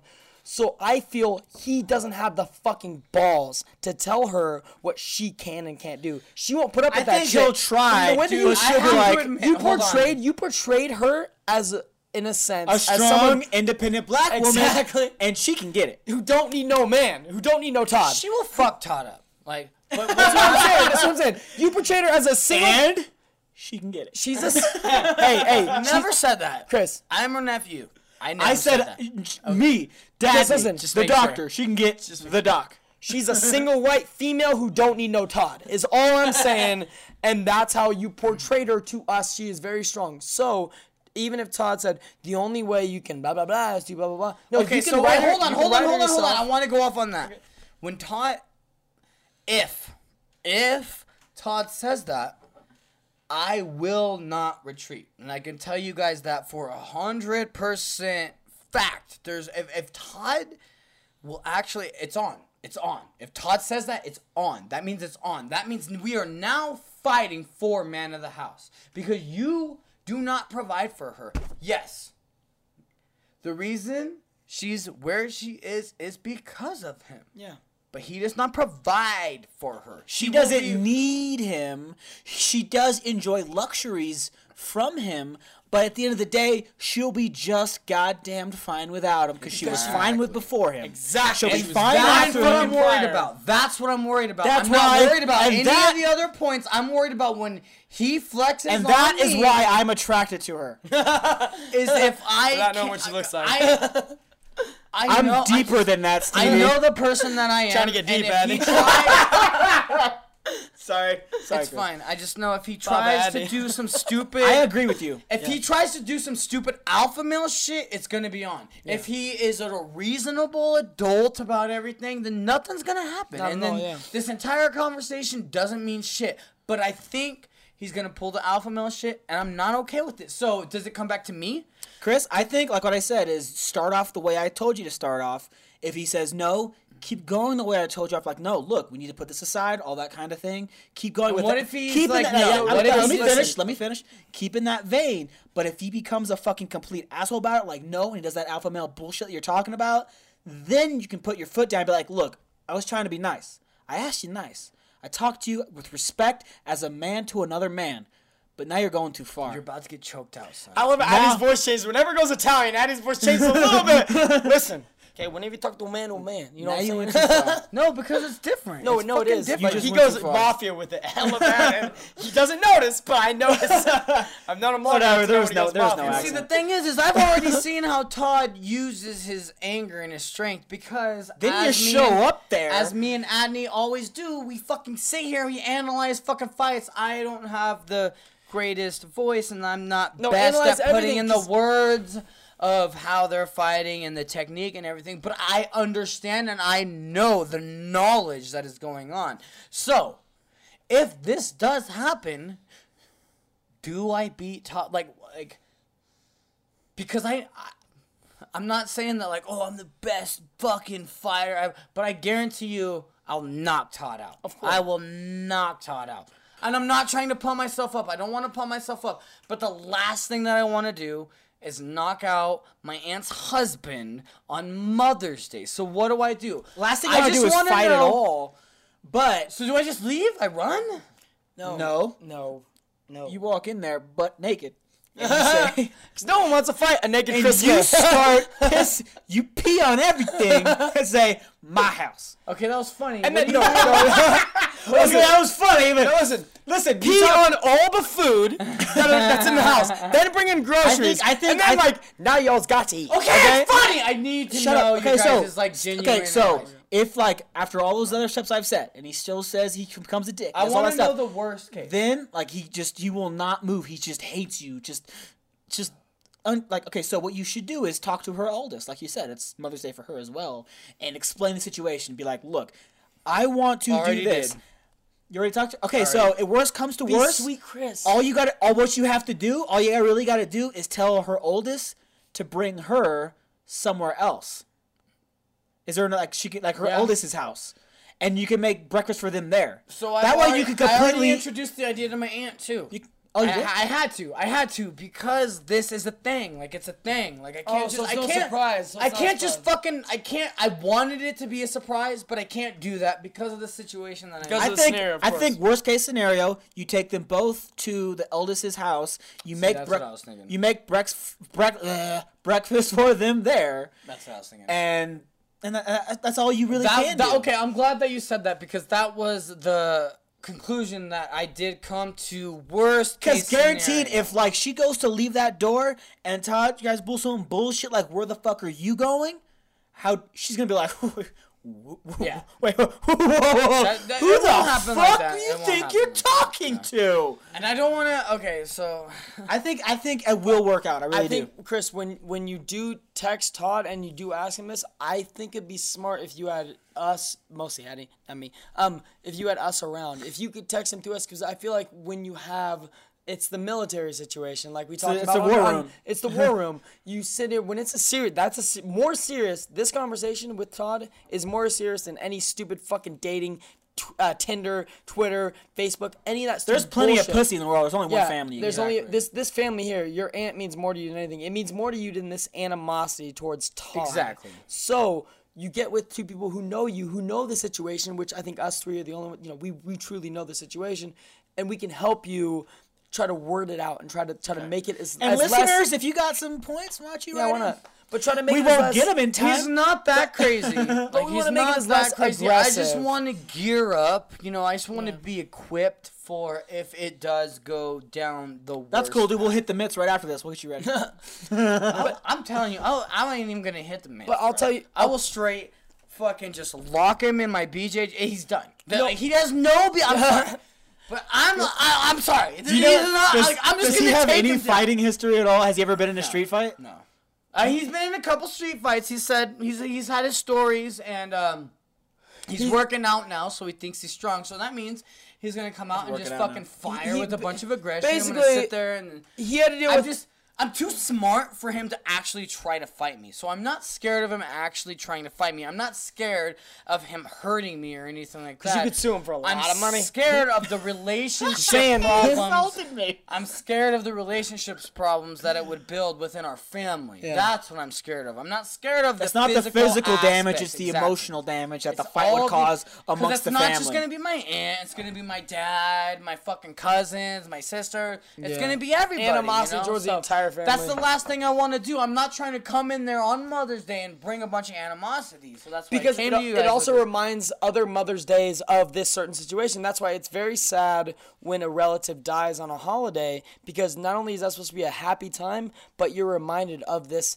uh, this very fucking hurtful situation. You're you're reminded of a problem that you have on a holiday that's supposed to be happy. Exactly. And that's the last thing you fucking want. You're going there for your aunt. You're going there for your cousin. Yeah, my cousin And her and your somewhat second cousin or niece or, or nephew, whatever it's supposed to be, you're trying to bring happiness to them. So when you have this person who's raining on your parade, that that's why I said it's smart if you sit down with us and you have the conversation here because we know Chris. You know Chris, we know Chris. You know, you know that you snap. I, I, I That's snap. why I brought it up because I know that I have fucking my No, no, issues. we no, we man. no. It's So, not. It's not an issue. There's. It's not an issue. Animosity or not having a. Uh, sorry. Um, anger is not a problem at all. It, it's a way of um. It's how I release my exactly. anger. It's it's reflecting upon yourself. When you hold it in and you lie to yourself and you're like, no, everything's fine. You drive yourself insane. It's better to speak out and be honest, because I will take an honest asshole over a lying kiss ass any fucking day of the week. I'd rather have you be blunt and honest and angry with me, and we figure out the situation. We've been through t- with each other uh, an issue, but it's been resolved immediately because you you say how you feel, and I'd rather have you fucking tell me how you feel than lie to me and say shit behind my back and pretend to be my friend. If you're gonna be honest with me, that's what I fucking want, no matter how hurtful it's gonna be. Because guess what? We can we can fucking throw we can hear honesty and we can throw it to the wayside and we can figure out the situation. But that's why I told you if you if you text him here, you text him around us, your boys, through each other, we can figure out a way to hold back on angry Chris and we can let Todd do his thing. If he's angry, fine. He wants to be angry, fine. You relate to us what the situation is. we can word it out. There's to where, also the other element that I have to. But I'm- I don't I'm know saying, why, but we- I feel like I have to give him the benefit of the doubt. we can, no, we can we can word it out. We can word it out to where he's you know you're not angry. You're not angry replying to him because if he sends an angry text back, first thing you want to do is retaliate. You want to send an angry text, but that's not what you want to do. You want to kill him with kindness. You get more bees with honey than you do vinegar because you want to sweeten up the fucking situation. You want to you know. He wants to be angry, fine. Be like, listen, Todd. Like Annie said, this isn't about you. This isn't about me. This is about uh, Shalene this is about you know your niece so why don't we leave it at that and if he's going to continue to be a fucking dick you're going to continue to be nice until the point snaps. I don't know if that's until gonna no happen. that's why i want you here when we talk why to him. yeah. that's why i want you here because listen we can remedy the situation. Because I'll be like, okay, fuck because you, and we're no, about to no, square you up. hear the first snap. You hear the first snap because you can't read emotion through text. You can't read emotion through I'm text. horrible at you know you might he might be trying to be nice and you take it as he's being a dick. But if he actually if you're trying to be sweet and he's being a fucking dick you're more likely to retaliate when you're mm. by yourself then you're hearing our opinion That's behind it that's completely true. that's why i'm saying you need to be here because if you hear us we're like no chris Run think it about through this. the generals before you hit the button. exactly and that's the only I Sometimes I just want to hit the fucking button, man. I There's know. like We all the buttons all right there. wanna hit It's the like button, lighting up, dude. you know? That's what gyms are for. Right. Hit the button all day. That's why I say you need to be here when you do it, or, or around each other. All three of us around each other when you do text them, because of the fact that we can we can clear your mind. We're the devil and angel on your shoulder. You're the devil, but we're the angels on your shoulder, in a in a in a in a non-religious kind of way. You're the devil with two angels on your shoulder. You're just an asshole. We're trying to hold you back. That's what Stevie's. man. That's what. Stevie's Addie's being rude metaphor, now. What you got for me, Adney? Did you tie anybody up with your tie strap? With your ratchet straps? Um, like I said before, I usually don't. The first time, first time with a girl, I usually hold off on the straps Uh, which- which I made an exception. That's a smart. Why would you do that? Because I was sloppily drunk. Okay, and did she like it or no? She dug it. Oh, you got fucking lucky. Like that's so like literally like okay, guess my card. Dude, It could be exact, a dude. That was of such a fucking roll of the dice. I was fucking ridiculous. I was so sloppy and dumb, and like it was a bad performance. Now was this uh random or All right, was let this me, uh, someone I'm just gonna. All right, I'm gonna tell a story now. Okay, so this podcast got me a date, essentially. Um, uh, What's his there- name? Her name is Stupid joke. Susie. Um, I'm saying Susie because like um. Oh, I know.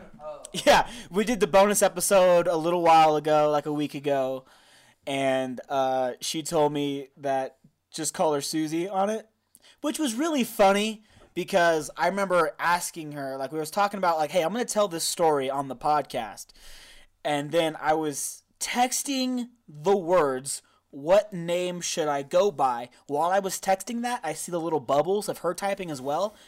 As soon as I hit send, her message sent immediately after saying, "Call me Susie." Before you, Like, I was like, before okay. she even knew that. yeah, she wanted me to call, like it was so immediate, but okay. So her name is Susie. Call me Susie sexually, but if you were on the podcast as well, call me Susie. That's fine. Anyways, so um, I knew Susie in passing. She was an acquaintance, mostly just a friend of a friend, and um, uh, told her. I remember telling her about the podcast and like just mostly as just an attempt to be like, I more listeners, more people need to hear this. So I can get my affirmation and just feel good about myself. That's what I do. I'm like, you listen to podcasts? I'm cool, right? But uh, anyways, um, wasn't expecting much. Then she actually like comes up to me in person and tells me she's like with this huge fucking grin on her face, "Hi," and I was like, "Oh hey, what's up?" And she goes. I listened to the podcast. I was like, "Oh my god, you did? Thanks. I appreciate It's this." Like, like a connection. It's an instant connection. It was like- we're friends now. she's like, "It was actually really funny. Like, I'm surprised by how like funny and stuff it was. I really liked it." surprised? And I was was so like, surprised about how funny your roommate is. Because she didn't know me, dude. She didn't. She didn't fucking know me. So she had no idea of like my personality. She Well, know Dr. Dadney. She came at you with the Adney. No, Anthony. You were Anthony to her, and she was like, "You're the doctor. I listen." Now she knows. she knows about the D. And I was like, "Oh, thank you she so got much." Her PhD. oh my god, you fuck! Chris threw it. Chris threw it back on an old joke. I, I think. I dude, think that she was had, old school. I think she had listened to two episodes. I remember the one. I remember uh, when she asked about episodes to listen to. I was like, oh well, one of the people that we both mutually know, their favorite episode is our St. Patty's Day episode. Fuck the English. Most so, people So do, so check that one out. And I was like, I was like, she's like, oh, listen a couple episodes. I was like, which one? She's like, I don't. I remember the names of them. I was like, listen, I need to know what you know about me. No, that's smart. I gotta agree with that. All right, like, sure. because it, is a weird thing Yeah, it's of weird. when people know so much about you. You're basically stalking me right now, and I need to know what type of stalking you're dealing with. I, Am I dealing with the stage five? But- is it stage five stalking? But she like How basically she hit me with like what I hear a lot, which is your ex sucks. that's, that's like the most. that's I hear a That's the most common comment I get about the podcast. Imagine that. That's not even us talking shit on your ex. That's just like I don't know our listeners. Their own perception. listening. Their own and like, perception. Man, All I your ex do- kind of sucks. What a weird concept. All I did on that episode was tell stories that happened true. So it's not even slander because slander is falsehoods. It's all true.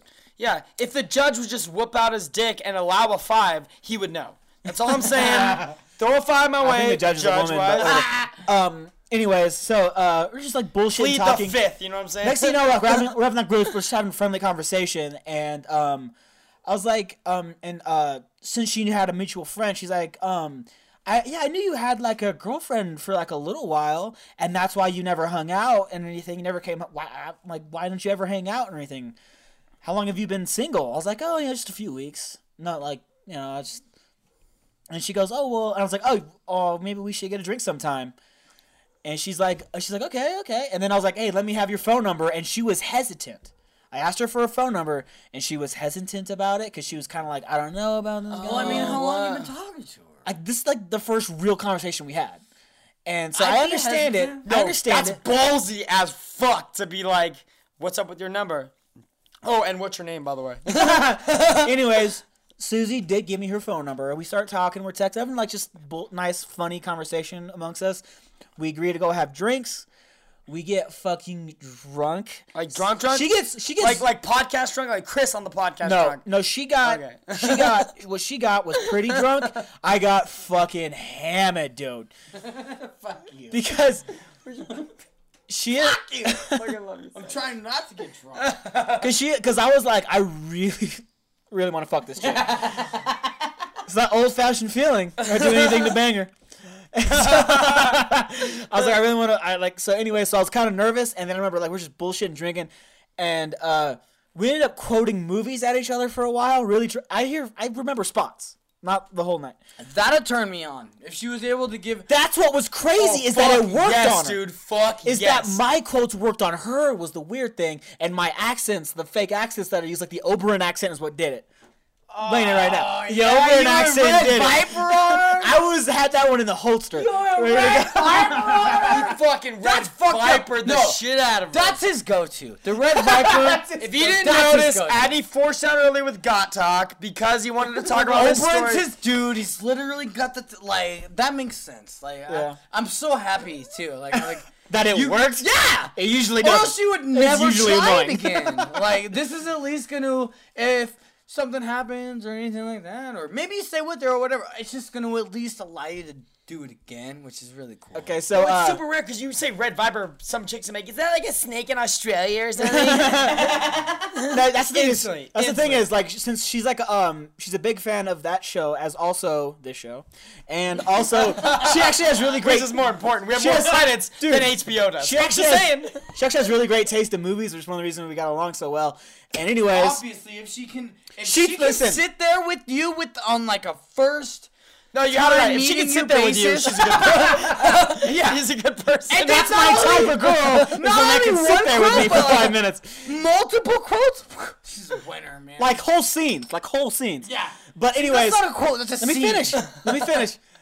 Took her home. Skip forward a little bit because I don't remember much. Took her home. Oh, that means you guys have a fun Who time. drove? Who I drove? mean, no, no, no. Hold on. Did, did Bill Allegedly. Allegedly. Which one of your characters drove home? That's all I wanna know. Allegedly, allegedly, Oh, no, allegedly. that Uber happened. It's okay. Yeah, dude. Uber Actually- happened. I never said I But drove. we're see, we're in Nevada, No, see- so we're real men, and we actually take a real fucking taxi. We're not little fucking princey ass bitches that need to take a fucking Lincoln Uber.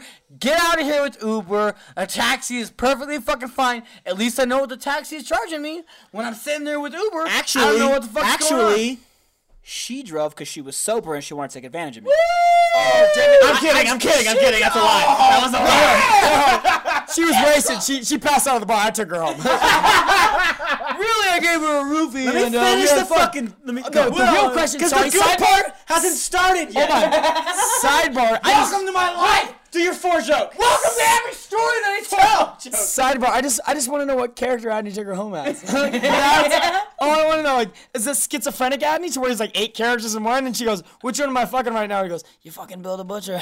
And I'll tell you right now." all of them. I don't remember. okay, That means so it was the best, Adney. So- It was so- combined into one. uh, like I said, I don't remember my. But I remember we things got hot and heavy in the room, making out, doing stuff, all the craziness going on. Went down on her, all that stuff. Started having sex. You Tight- can't say all that stuff. They want to know. So what'd you do when you? I don't remember it too vividly. I'm trying to get to a certain point, and you're fucking stalling me, man. fucking tied her up first night, which, like I said, That's you should impressive. never tie a girl up first tie night her you're up with her. first That's night? something yeah, you do. You should never tell. So You wait, hold on. As you're tying her up, like, are you? She was a little like, "Whoa, what's going on?" I was like, "Trust me." And she was No, he tied her up and he goes, "Now you can't leave." he pulled the fucking Listen, dog's tail on. her. Gotcha, bitch. Listen, that's a little much. You're quoting listen, movies, you're you're quoting quoting movies. semen in her. Like I said, I was in, dude, I was super drunk, so I wasn't even thinking about. I was just like, I need to do crazy stuff right now. So I did it. She told me afterwards, she was like, she had never experimented with bondage or anything like that. But the roughness and the thing was, she was actually into it and she liked it. She's like, wow, I'm, mm, that's pretty good. Like, and she actually had fun with that part. And But you introduced it to her. yeah.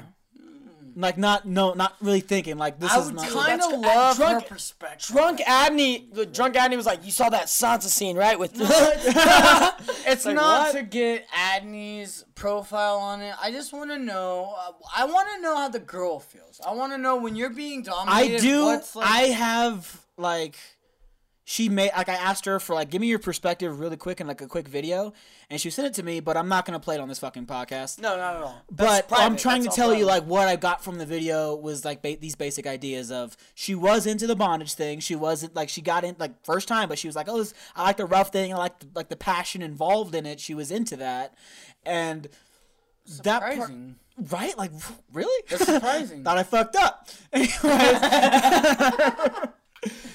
And she said like the reason why she decided to give me a first second, she was like, "All right, I'll go out for drinks with you. I'm- I haven't had sex in a while." Um, she's like when she listened to the podcast. no, it's because she hasn't had sex in a while. You No, just listen. praised over it. But when she listened to the this is her second excuse. when she Have you seen no, Adney's hair, dude? Okay, no, let all you have to zoom do is look, uh, she heard that he was blowing out molars with his tongue, metaphorically. she knew he was a trick, so she instantly decided. Fuck both of you guys and your fucking hairlines. Let's not talk about hair. We're not. I'm not trying to. I know Steve's I'm an trying to asshole. tell her perspective. You wanted her perspective. I'm trying to tell you. She told like when she listened to the podcast, she was like, "Oh wow, there is more to this guy than I thought. He is funny. He's got some intellect. She was attracted to that. He talks about sex a lot in the podcast. Haven't had that in a while. That's an actual quote from her, by the way, in that video she sent me. So we had so we had okay, so had sex, sloppy drunk sex. Next day woke up hungover as fuck, just Those fucking are the destroyed. worst. So like right? when you It first was woke work- up, was work wait, no, next no, day. I want to know. No, no, it wasn't. Had the day off. That's why we fucking. I got so wasted the night before, and so when usually you know how like you fuck a girl really wasted, you're like, okay, you need to leave. no, we should actually hung out. That's the thing. Hung out, thing for everybody. dude. Hung out, got a pizza, watched Game of Thrones. But you hung out with this girl. hung out with this girl the next day, and like, listen, like she said, like the sex was really fun, and it was really. She was. She said the sex was good, but she said that sometimes she has like difficulty finishing, and immediately I'm like, am I in Chris's situation after all those jokes? Fucking suck it. Chris, Chris. I'm not even done yet. That's not even the worst part. Then I was like, oh, she tells me this, and we're like, because we're just laughing, joking around, like for a little while during the day. She told me that, being honest. I was like, all right. And then I go straight down on her, right then and there. No build up or anything. I'm hungover. I blame it. You're mad. I blame it partially. You're Madney. You're eating that pride. My pride is hurt. Madney. Being Madney. He put on Jon Snow naked. He Fuck was you. like, I do not lose. I work. I win. I win. I'm bad at doctor. I'm He put on. I will solve this hey, mission. he, he put on Jon Snow and Ygritte in a cave. No, Stevie's and he lying. went down on her. Here's an old episode of I sex wanted, happening. I wanted to kiss you there. Anyways, I go straight down her. No build up. Sloppy technique. Didn't know her vagina well, so I did a bad fucking job. Uh, you gave her a fight. Guess what? Not a. F- I'm not a monster. Okay. So like,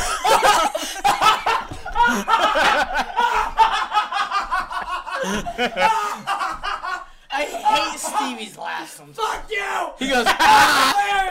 oh my god! Give her five, bro! I'm not a monster. Like he's, like he's fucking Ted Bundy, dude. like he's fucking pillaging and Okay, raping. so- no, I got Let it. Okay, I got it. Let me finish. Okay, so A monster. go down her. I do. A, I don't do a great job. I can feel her. Like she got close a couple of times. Ugh. Like two or three times she got like the, the all the signs were there that oh I'm there I'm there I'm there but just didn't fucking happen just could not get the job done So are you telling me you hit it multiple no times? hold Like, on Within the same No, night, you're like, oh no my God. no that's Chris. not you're not paying attention at all to the story Shut up. Yes, I am. No. the night we had sex and it was fun she liked it she said it was really good sex she didn't she didn't orgasm during the sex which I blame on being sloppy drunk the next day I did a sloppy job of eating her out, which I blame on pounding all my electrolytes into her. You just keep blaming shit on other people. yeah, Hey, You're no, really good at at least- blaming other but at least he's Listen, blaming- let me fucking finish the story. You keep interrupting me like an asshole. Oh, okay, okay. Yeah. Chris's story's all Yeah. getting interrupted. Now my boy's getting interrupted. And Andy's getting interrupted. And Andy's like, whoa, whoa, whoa. You guys are being dickheads. this is bullshit. Because my story is important. Yeah. interrupted Stevie's. Fuck him. Fuck Stevie. Fuck Chris. Fuck Chris. Listen, okay, but okay. This is a sex story. It's different. Yes, all of Andy's electrolytes went into the movie fucking whatever. Anyways, no, no.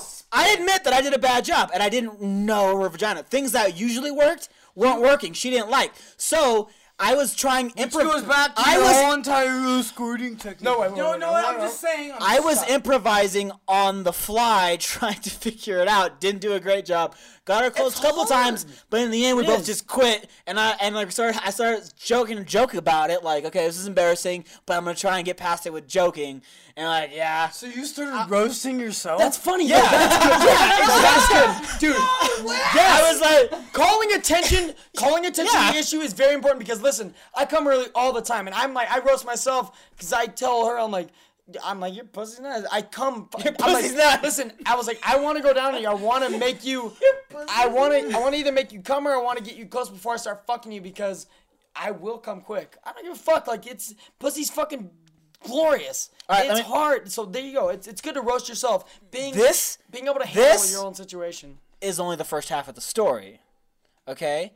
Even after that, after we're joking around about it, all that kind of stuff, I'm like, next time, I know a little bit better now. next like, time, it's already done I was like, next time, I'm gonna start way better, and I'm gonna get this fucking job done. You believe me? She's like, I hope so. Like trying to joke with me back, and but the night, the date, and the sex night was still fun enough that she gave me her Netflix info. So now I have her Netflix. what? So I got to finish Daredevil season 2 and rewatch Jessica Jones. I almost feel like if you get Netflix agenda, like you you made it. You made it. I it was a it was like a like a small consolation prize for not getting the job done. If you get her Netflix, you made. No, no, no. The Fuck the orgasm, you got the Netflix. The prize is Netflix. Like, why would you give it? Name of the episode. the price is Netflix. Okay, let me finish. Okay, let me. Okay, so we're t- we're still talking, blah blah, talking about like, oh, we need to hang out again soon. A little while later, she comes over. Right now, Stevie and Dakota they're laying on the couch. She comes over and we're laying on the bed. Things are getting hot and heavy again.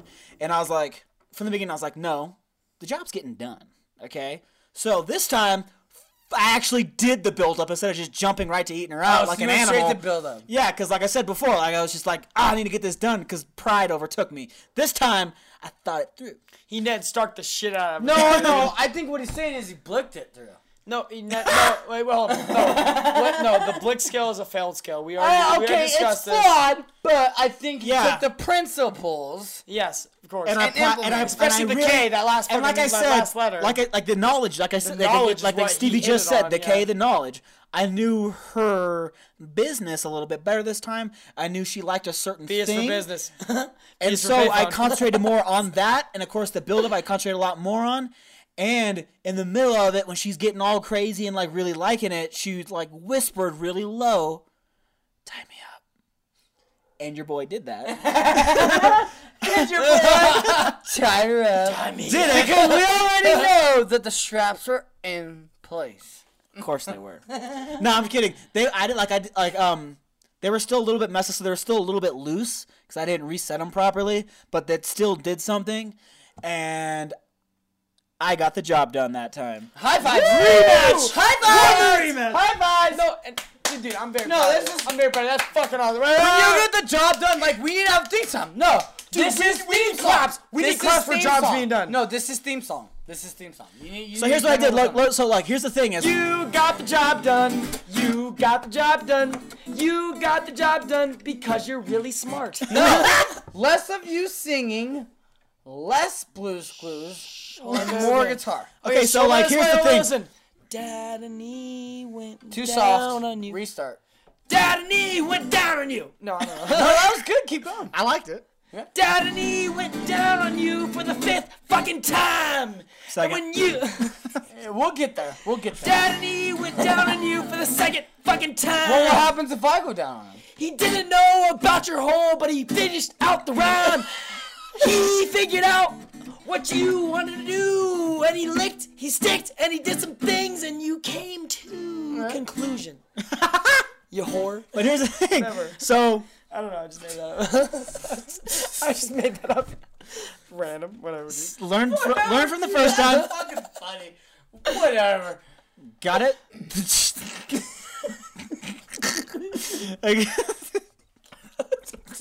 I choked on my beer immediately. I was. His daddy started giggling. Didn't even laugh. That's a fucking giggle in the fucking mic. Like, like Stevie needed validation from fucking Abby. chewing on And crackers. once he got that validation, he went off. That's the thing, because beforehand I was thinking like, is this going to be the same situation that Chris went through, where it's just going to Yeah. be this in like in like just this insane fucking gymnastics thing? But the fact that I got it down in the second try, I felt accomplished, and I was like, yeah, winner. And then like she's like, and she like, she thanked me, of course. She's like, oh my god, Okay, thank- so hold on. I have a question. Did you do it for yourself or did you do it for her? a little bit of both, to be honest. Yeah, you want to feel that pride. You like, it's it's a pride. You don't like you want like if you want to fucking keep a girl around, you want to satisfy her. And so I was at the point that I, it wasn't even like a mutual thing anymore. Like, oh, we'll get each other off. All right, great. No, it was like, okay, I'm gonna go into work after I just got off of work and work another two hours to make sure that your fucking pussy will squirt in my fucking face. So then I know because she will lie. No, I, don't, I hate that. Don't lie. No, she didn't lie a lot, but every now and then she'd be like, "Oh yeah, it happened," and I was just like, "Bitch, I know it didn't happen because I know what happens when you come, and it's like a thing." So, what the whole entire Rachel thing did with me, and I'm not trying to interfere with your relationship. No, we're, we're proud of you. By the way, we're proud of you that that happened. That's a good. I'm just saying, I also need that type of woman. I need a type of woman that at least knows herself to the fact that she can be like, hey, go do this. she did do that. She did give me notes of. And then she came. I like this thing. What what what Rachel did was like, oh yeah, here's notes. Uh, didn't work. Uh, let's try these other notes. Uh, didn't work. Yeah, whatever, dude. Keep working your notes, and uh, we'll see if they start to work. You know, that's. And I feel like uh, this girl was like and more. I also hold on. about I it. hate bashing on Rachel because we do it a lot, so I have to give my You do it a praise to. Rachel. So okay, go on. Anyways, like what I want to say. Look at me when you said that. No, it was you. What I wanted joke was good, dude. Because I, I, I set this up. I did a Chekhov's gun with Stevie and Dakota being on the couch, and now I'm going to pay it off. After we finished catching our breath and everything like that, and she thanked me for getting the job done. she really did. She like li- like she did say thank so- you. That would worked or something. like That's that. so But she's sweet. like, That's I so was, she was like, No high fives. No, uh, no, She no. was she like she You was, definitely need that. let me finish. She was she wanted to spend the night, so she's like, I need to go to my car real quick. I was like, okay. So I'm walking her out of the room, and I'm walking to her to the front door. I don't know if Stevie and Dakota are awake, but I know they're laying there and they might be looking. So I like look over and I give them a fucking hard ass thumbs up because the girl isn't Susie isn't looking at me. So I'm just like, yeah. I was like, ah! And I- ah! It poked me in the fucking eye, and I, was watching it. TV like a I piece. held the whole way, all the way to the door. Just held it. Like, I got it done. Hey, fuck you. I did. I heard a chuckle. Don't know who it was from. One of them chuckled, and then like It was the uh, dog. the dog chuckled. It was was the dog chuckled. I was like, what the fuck? I got woken up by it. It was weird. But yes, no, um, And then it's like the next day or something like that. I was like, told them both. I was like, I got it done. I know. I honestly didn't even notice he gave me the thumbs up. I saw him leave in the morning. What and a then piece I of shit. No, what's funny is You're a I- piece of shit. Am I supposed to wake up to every thumbs up he gives me? Whatever, dude. So apparently you can just come into Stevie's front fucking room and be busting out thumbs up, and he's not gonna know. yes. yeah, that makes sense. How am I supposed to know? If I'm sleeping, how is like a thumbs up is supposed to wake me the fuck up? Doesn't make any sense. But I saw Adney leave in the morning, and I saw a thumbs up at like I swear he gave me another thumbs up at super early. Like he looked back, like he's like, you know, you know what happened. You know what because he was leaving by himself, and I was like, oh, what what happened to the uh, what happened to the old uh, Susie? And then I went and take a shower, and then I get a shower, I get changed, I get my clothes, whatever, and I see his door open. It was closed prior, and I, as soon as I'm walking, or I'm walking on my bedroom, and I, his door is fucking open, and I peek through this wall. I'm like, what the fuck's on? And she was leaving. She's like, oh, sorry, it was, me, because I, I was, I was like, who the fuck opened Adney's door? I thought Dakota was trying to steal fucking Legos from Adney, so I got upset. But Oh, um, bitch will catch one. I looked at her, and she goes, sorry, I'll, I'll see you later. I was like, oh, good, didn't the one thing I'm gonna say. and she also brought us donuts after Oh, that she bought us donuts. for the bonus episode. She came into the house and She did bring us donuts. donuts. you gotta give a shout out for that. The one thing I'm gonna say is, she is ten times better than your ex, and I'm not trying. I'm to, not lying either, dude. I will say that. I will stand behind Chris. One That's not a high bar. And you might be right. So a little bit of self-reflection needs to happen. no. That's that's not the issue. Yeah, She yeah. also like because I became broke because of really fucked up circumstances lately, having to fucking all kinds of bullshit. Was broke, but she so she took me out for drinks and bought all my drinks. Pretty cool. Yeah, dude. Great fucking story, man. Uh, we're gonna do some uh Stevie's. Uh, That's it. That's all. That's it. That's all, people. That's it. That's all. Stevie's. So, uh, what do you got for me? Well, you got, you got some. what was- Give me, give me a book that when I. no, I'm gonna read give you a book that relates to the scenario of the uh, Marvel Cinematic Universe in a sense. Okay. Okay, I'm gonna give you a great book that's fucking just. Uh, just, just, just Okay. Well, can, Gonna meet him by the hand, gonna open the doors and walk right into the library. Library. Come meet him by the hand, gonna open the doors and walk right into the library. To the library, Christmas. And I need Brendo. You guys, cause you, you guys, you, okay. Hurry up. you love when I just when I just do things.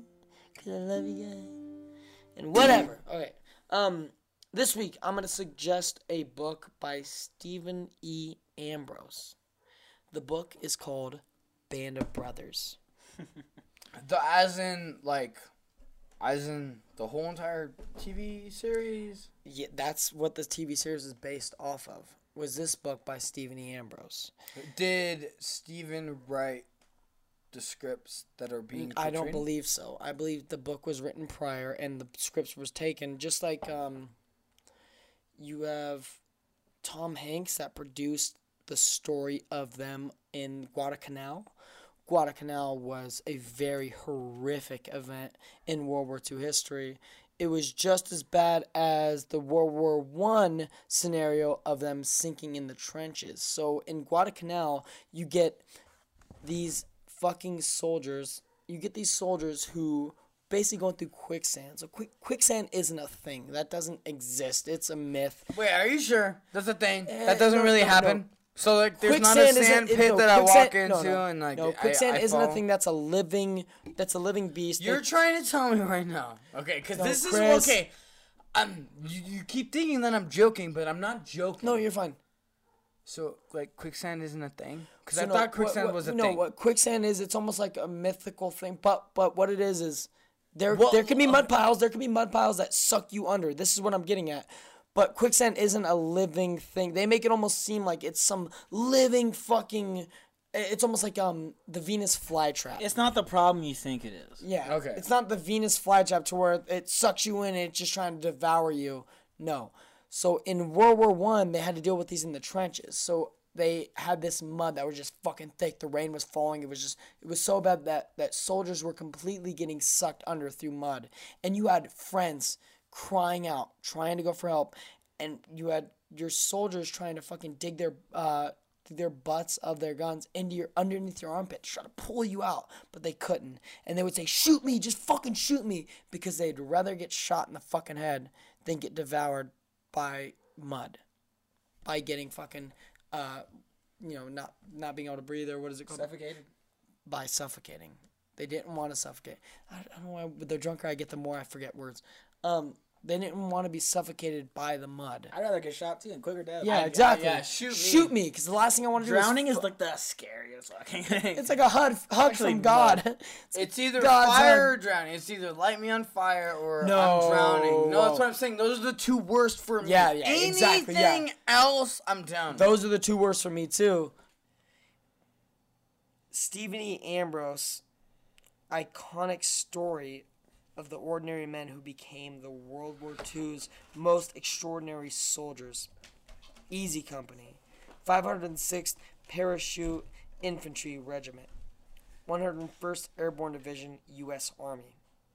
They came together, citizen soldiers, in the summer of 1942 drawn to airborne by the $50 monthly bonus and a desire to be better than the other guy. And at its peak in Holland and the Ardennes, Easy Company was as good a rifle company as any in the world. From their rigorous training in Georgia in 1942 to the disbanding in 1945, Stephen E. Ambrose tells the story of this remarkable company in combat. The reward for a job well done is the next tough assignment. And as they advanced through Europe, the men of Easy Company kept the tough assignments. They parachuted into France early D Day morning and knocked out a battery of four 105 millimeter cannons looking down Utah Beach. They parachuted into Holland during the Arnhem campaign. They were the battered bastards of the bastion of Bastogne, brought in to hold the line, although surrounded in the Battle of the Bulge. And then they spearheaded the counteroffensive. And they spearheaded the counteroffensive. Finally, they captured Hitler's Bavarian outpost, his eagle's nest at Berchtesgaden. For any of you don't know, Berchtesgaden was like the last uh, reign of Hitler. He that's the place where he ended up. He had a fucking elevator in a mountain that the elevator was gold plated. it was gold fucking plated. And it was like the last reign of Hitler in a sense before he escaped to Argentina. Yes, he didn't kill himself. Yes, he escaped to Argentina. Um, but this is like the place that everyone went to. It was like the one specific point that all countries, that all allies went to to defeat the fucking fascist party. It was this one point in fucking history to where everyone's like, we need to get to this. We need to come from the west, east, north, south. We need to make it to this point. and it was that was Berchtesgaden. Uh, they were rough and ready guys, battered by the depression, mistrustful and suspicious. They drank too much French wine, looted too many German cameras and watches, and taught too often with the GIs. Or, and fought too often with the GIs. But in training and combat, they learned selfishness and found the closest brotherhood they ever knew. They discovered that in a war, men who love life would give their lives for those they love. This is a story of men who fought, of the Martinists they hated, or was it Martinet? Martinet? No, what is it? M A R T I N E. What is it? What is that word? Sorry. Martinet. I don't know what that is. I don't even know what that means. Um, um, it's French. this is a story of the men who fought, of the Martinet they hated, who trained them well, and of the captain they loved, who led them. E Company was a company of men who went hungry, froze, and died for each other. A company that took 150% casualties. A company where the Purple Heart was not a medal, it was a badge of office. And that's what it is, folks. Yeah, we get a little bit serious here and there and whatnot, but Stevie's book suggestions are always great books. Sometimes it might be a little monotonous. Sometimes it's like, oh, monotone, yeah. But hey, man, I, I, the books I suggest are books that you. They're great books. They're I'm great not. I'm books. not like. I'm not just gonna throw you bullshit. I'm sending you books that are interesting enough to read that you would fucking love to read. Um, that I find that that have changed my perspective on life, on history, on just brutalness in general. Uh, but we're gonna end it by saying uh, you could find me on Instagram at the last bibliophile. You could find me on Facebook at Stevie August Borghese, and all of us. You can find Chris Smith, Adney Barreno, Stevie August Borghese on Alcoholicast or the Alcoholicast on Instagram. The Alcoholicast on Instagram, where we post our memes, our fucking funny quotes, anything that um fans write in. We, we know we just want to connect with our audience by And by that. all means, write in, fans. Write Please, in. We- we- right now, we're kind of banking it up. I don't want to give it too much on fan input, so we're kind of doing a little banks because we are pretty funny, you know. We want you to write in. We want you to tell us. So we want to connect more with our audience. That's the main fucking thing. But yeah, we want to. The only way to build up our audience is to connect with them. We want you guys to feel like you're Write important in, write in, write because in. you are important. You are You very got, fucking. You got one Twitter follower. Let me get that. Let me, let me get you. Let me get you. had zero Twitter followers. Let me get you. Let me get you. just so you know, you are important. If you're a listener, you're important in our eyes. We want to connect with you. You know the situation we're going through with the court case. The fucking followers that listen, that appreciate it, it makes so much more of a difference. Adney giving a shout out to them, Dr. Dadney, is because of the fact that you guys are giving us back something. You guys are telling us what you love about this podcast, what you appreciate, and you're giving us your fucking feedback. And that means so much more because it makes us excited and humble and and you know wanting to push more towards the future of what we're doing. It's such a good fucking feeling to know we're appreciated and know this podcast means something. And that's why I say you need to fucking write us in at the alcoholicast at gmail.com. Give us we will give you advice, give us your funny stories. We don't care. Just write it right into us. We want to connect with our audience. Um and then Adney, uh, where can they find you at? You already said it. Yeah. But the I told him the, It's not the necessary. Play us out. It's not necessary. no, Go. no, no, no, No, eh. it's not necessary. Don't just play us out. That's fucking weird.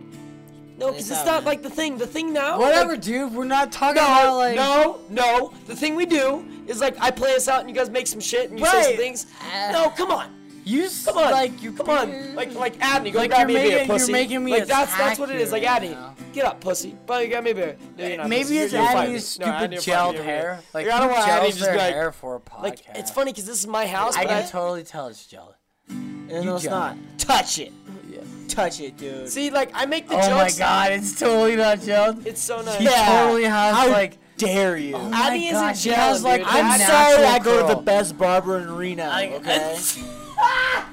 Adney isn't gelling. But see, you guys gotta understand. Oh, what like, you got, Chris Maxwell? Get the fuck out of with your hipsterville bullshit. Hipsterville. See, the thing is, like, I I make the jokes, like, I'll tell, I'll look to Addy, I'm like, ah, shut up, pussy, something like that, but he'll kick me out of my own house, which is very sad. He'll be like, take your fucking books, No, I won't. which you don't read, and you're a pussy. yeah. and get out of my house. and I'm like, Addy, Like, please, Addy, please. being- And he'll grab my guitar and be like, dude, this is my guitar now. this isn't your guitar anymore. The intro song is mine, okay? Every word on the intro song, it's Adney's now. yeah, whatever, dude. We're gonna we're gonna end right there. Ah, we'll see you guys later.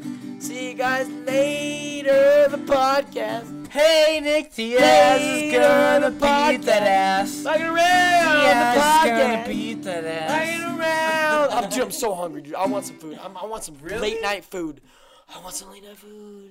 No, you don't. We all want I some want late some night. all late night food. Let's go late night food. Why don't we all go together to to, to uh, uh fucking Golden Flower? Why don't we all go to Golden Flower as a fucking couple?